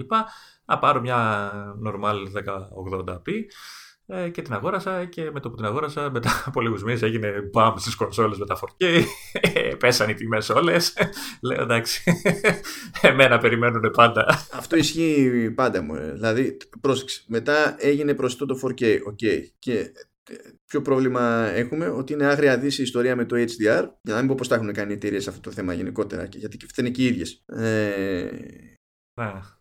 περιμένουμε τέτοιο, βγαίνουν τηλεοράσεις τώρα 8K, πολύ λίγα παραδείγματα, και δεν είναι καν αυτονόητο ότι έχουν τις σωστές θύρες με το απαραίτητο bandwidth, ώστε αν βρεις σήμα 8K να μην χρειάζεσαι πάνω από ένα καλώδιο για να μπορέσεις να το στείλεις στη τηλεόραση. Ε, είναι, είναι ένας αχταρμά. Και έρχεται και ω ζήτημα η υποστήριξη high frame rate. Για περιπτώσεις τύπου Hobbit, ξέρω εγώ, που έχει γυριστεί στα 48 καρέ, ή τα Avatar που θα γυριστούν ή γυρίζονται τα καινούρια σε 60 καρέ. Να. Που και αυτά από μόνα τους είναι εξαιρέσεις. Δηλαδή είναι. Πώς πω, δεν είναι, ο κανόνας είναι να μην γυρίζονται έτσι ταινίες, οπότε και να χτυπιέσαι, ας πούμε. Να. Δεν είναι ότι μπορείς ξαφνικά να βρεις τέτοιο περιεχόμενο. Και ό,τι άλλο θέλεις. Είναι λίγο περίεργη. Πάντα υπάρχει κάτι. Το ζήτημα είναι πότε εσύ ως καταναλωτής θα τραβήξεις μια γραμμή κάπου και με ποιο σκεπτικό θα την τραβήξεις διότι πάντα ξέρεις κάτι θα είναι λίγο πιο πέρα ρε παιδί μου. Ε, απλά, απλά εγώ λέω για την κατεμιά μου πάντα. Ε, εντάξει, σημασία έχει αν έχεις πέρασει άσχημα αυτή την τηλεόραση. Όλα τα υπόλοιπα είναι σχετικά. Όχι, ρε βέβαια το τι να περάσει άσχημα τώρα, σιγά τώρα τρελαθούμε ναι, κιόλας. Ε, αλλά έχει πλάκα. Δηλαδή, αποφάσισα να πάρω iPad, ήταν το 3, σε 6 μέρες το αποσύρανε. τώρα με την τηλεόραση τα ίδια, όχι τα ίδια, αλλά ξέρεις. Είπα δεν χρειάζεται, να που χρειάζεται. Εντάξει. Δεν με θέλει, δεν με θέλει απλά. Το iPad Pro σε θέλει, τα έχουμε πει χίλιες φορές, αλλά. Με θέλει, σηκώνεται, γέρνει προς το μέρος μου, αλλά. ναι, ναι, ναι, είδες, έχει γίνει. Σίγμα τελικό έχει γίνει. Έχει γίνει για πάρτι. Ε, ναι. Ω, νομίζω ότι εντάξει, φτάσαμε στο τέλος γιατί το ξεφτυλίσαμε αυτή τη φορά, αλλά πραγματικά ήταν μαζεμένες οι εξελίξεις και μαζεμένη μανούρα και ήθελε κουβέντα το πράγμα. Ήταν και γιορτές, τώρα χάσαμε και μία. Ε, Πώς το λένε, εκπομπή, ας το πούμε έτσι. Οπότε αυτή ήταν, είναι διπλό επεισόδιο. Ερωταστικό. Ναι, ναι. Και θα έχουμε, δηλαδή αυτό θα έχει και ουρά, ρε παιδί μου. Γιατί να, σε κάποιες περιπτώσεις, ξέρεις, τη... σαν τη φάση με την Qualcomm, ας πούμε, αυτά έχουν μέλλον. Πάλι σε ένα μήνα που θα βγάλει τα, κανονικά, τα, πραγματικά, τα πραγματικά, τα τελικά νούμερα του τριμήνου, θα ξεκινήσει αυτή η συζήτηση από την αρχή. Δηλαδή τώρα θα περιμένουν όλοι οι αναλυτές αυτή την ημερομηνία σαν και, σαν και πώς. Δηλαδή περισσότερα οποιαδήποτε άλλη φορά. Θα έχει, θα έχει το... Θα έχουμε ζούμε πολύ, πολύ. Μέχρι τότε θα, θα πεθαίνει η Apple. Ναι, όσο συνήθως. Ναι. Όχι, αυτό δεν αλλάζει ποτέ. Είναι πεθαίνει. δηλαδή, απορρίζει μερικούς λες, κατάφερε και δεν ψόφισε αυτή η εταιρεία το 1997. Ήθελα, ήθελα να σου στείλω και ένα άρθρο που πέτυχα και δεν πρόλαβα να το βάλω στις σημειώσεις. Ε, πιο πολύ για δικιά σου χρήση, έτσι, να διαβάσεις τα αυτά και για ένα τύπο, νομίζω από το Apple Insider είναι, ε, ο οποίος ε, απίβδησε προφανώς από όλα τα άρθρα για τις έρευνες και όλα αυτά για το θάνατο της Apple και την καταστροφή της. και άρχισε και κράζει, ξέρεις. Ε, με, με, στοιχεία βέβαια ο ίδιος ε, προσπαθεί να πει πόσο βλακίες αυτά που λένε όλοι. Ε, και έχει ενδιαφέρον, θα στο στείλω. Μα αρέσει να το βάλεις και στι σημειώσει από κάτω. Έχει, έχει το ενδιαφέρον του. Έχει νόημα πάντως την επόμενη φορά να επιχειρήσουμε να δούμε τι, τι έχει νόημα να εκλάβει η ίδια η Apple από όλα αυτά. Γιατί τώρα είπαμε περισσότερο το τι συμβαίνει και το τι ενδεχομένως σημαίνει για κάποια πράγματα αλλά δεν καταφέραμε να πούμε τι έχει νόημα έτσι όπως το αντιλαμβανόμαστε εμείς να κάνει τελικά η εταιρεία κόντρα σε όλα αυτά τα τρέχοντα. Τροφή για τη σκέψη λοιπόν. Ναι, ναι αυτό τώρα με έβαλες και σκέφτομαι. Ε, και για μας και για τους ακροάτες. Διαφορετικά θα την κάνουμε τετράωρη αυτή την εκπομπή και δεν κάνει. όχι, όχι. Λοιπόν, ε, να χαιρετήσω εγώ λοιπόν. να πω για άλλη μια φορά καλή χρονιά σε όλους. Θα τα πούμε τώρα την επόμενη εβδομάδα. Μπαίνουμε δηλαδή σε κανονικούς ρυθμούς πλέον, επιτέλους. Ελπίζω να χωνέψει και τα μελομακάρονα και του κουραμπιέδες. Είδε το ποσοστά αυτή τη φορά. Ε, έπρεπε μία φορά να το πετύχεις. Έστω για το καλό, ρε παιδί μου. Ε, να σου πω κάτι. Σας άκουσα και στο Vertical Slice. Γκρίνιαξε και εκεί για μένα. Εντάξει. Καλά, στο τελευταίο Vertical Slice πρέπει να γκρίνιαξε για τα πάντα. Όχι, όχι, μιλά. Ε, Χθες άκουσα το 11, τώρα είσαι στο 12, αν θυμάμαι. Ωραία, θα περάσει καλά και στο άλλο. Ε, ε, όχι, κατάφερα που έλεγες για μένα πάλι, στο 11. Ε, ε. οπότε, οπότε, λέω πρέπει να του έκανα μεγάλη σημεία. οπότε ας, ας, το, ας το μετριάσω το θέμα. Κουραμπιές λοιπόν. Κουραμπιές λοιπόν. Και υπομονή μέχρι την άλλη εβδομάδα που θα έχουν παλιώσει κουραμπιές, δεν θα χωράει άλλο. Θα έχουμε γλιτώσει όλοι. Τσάου σας.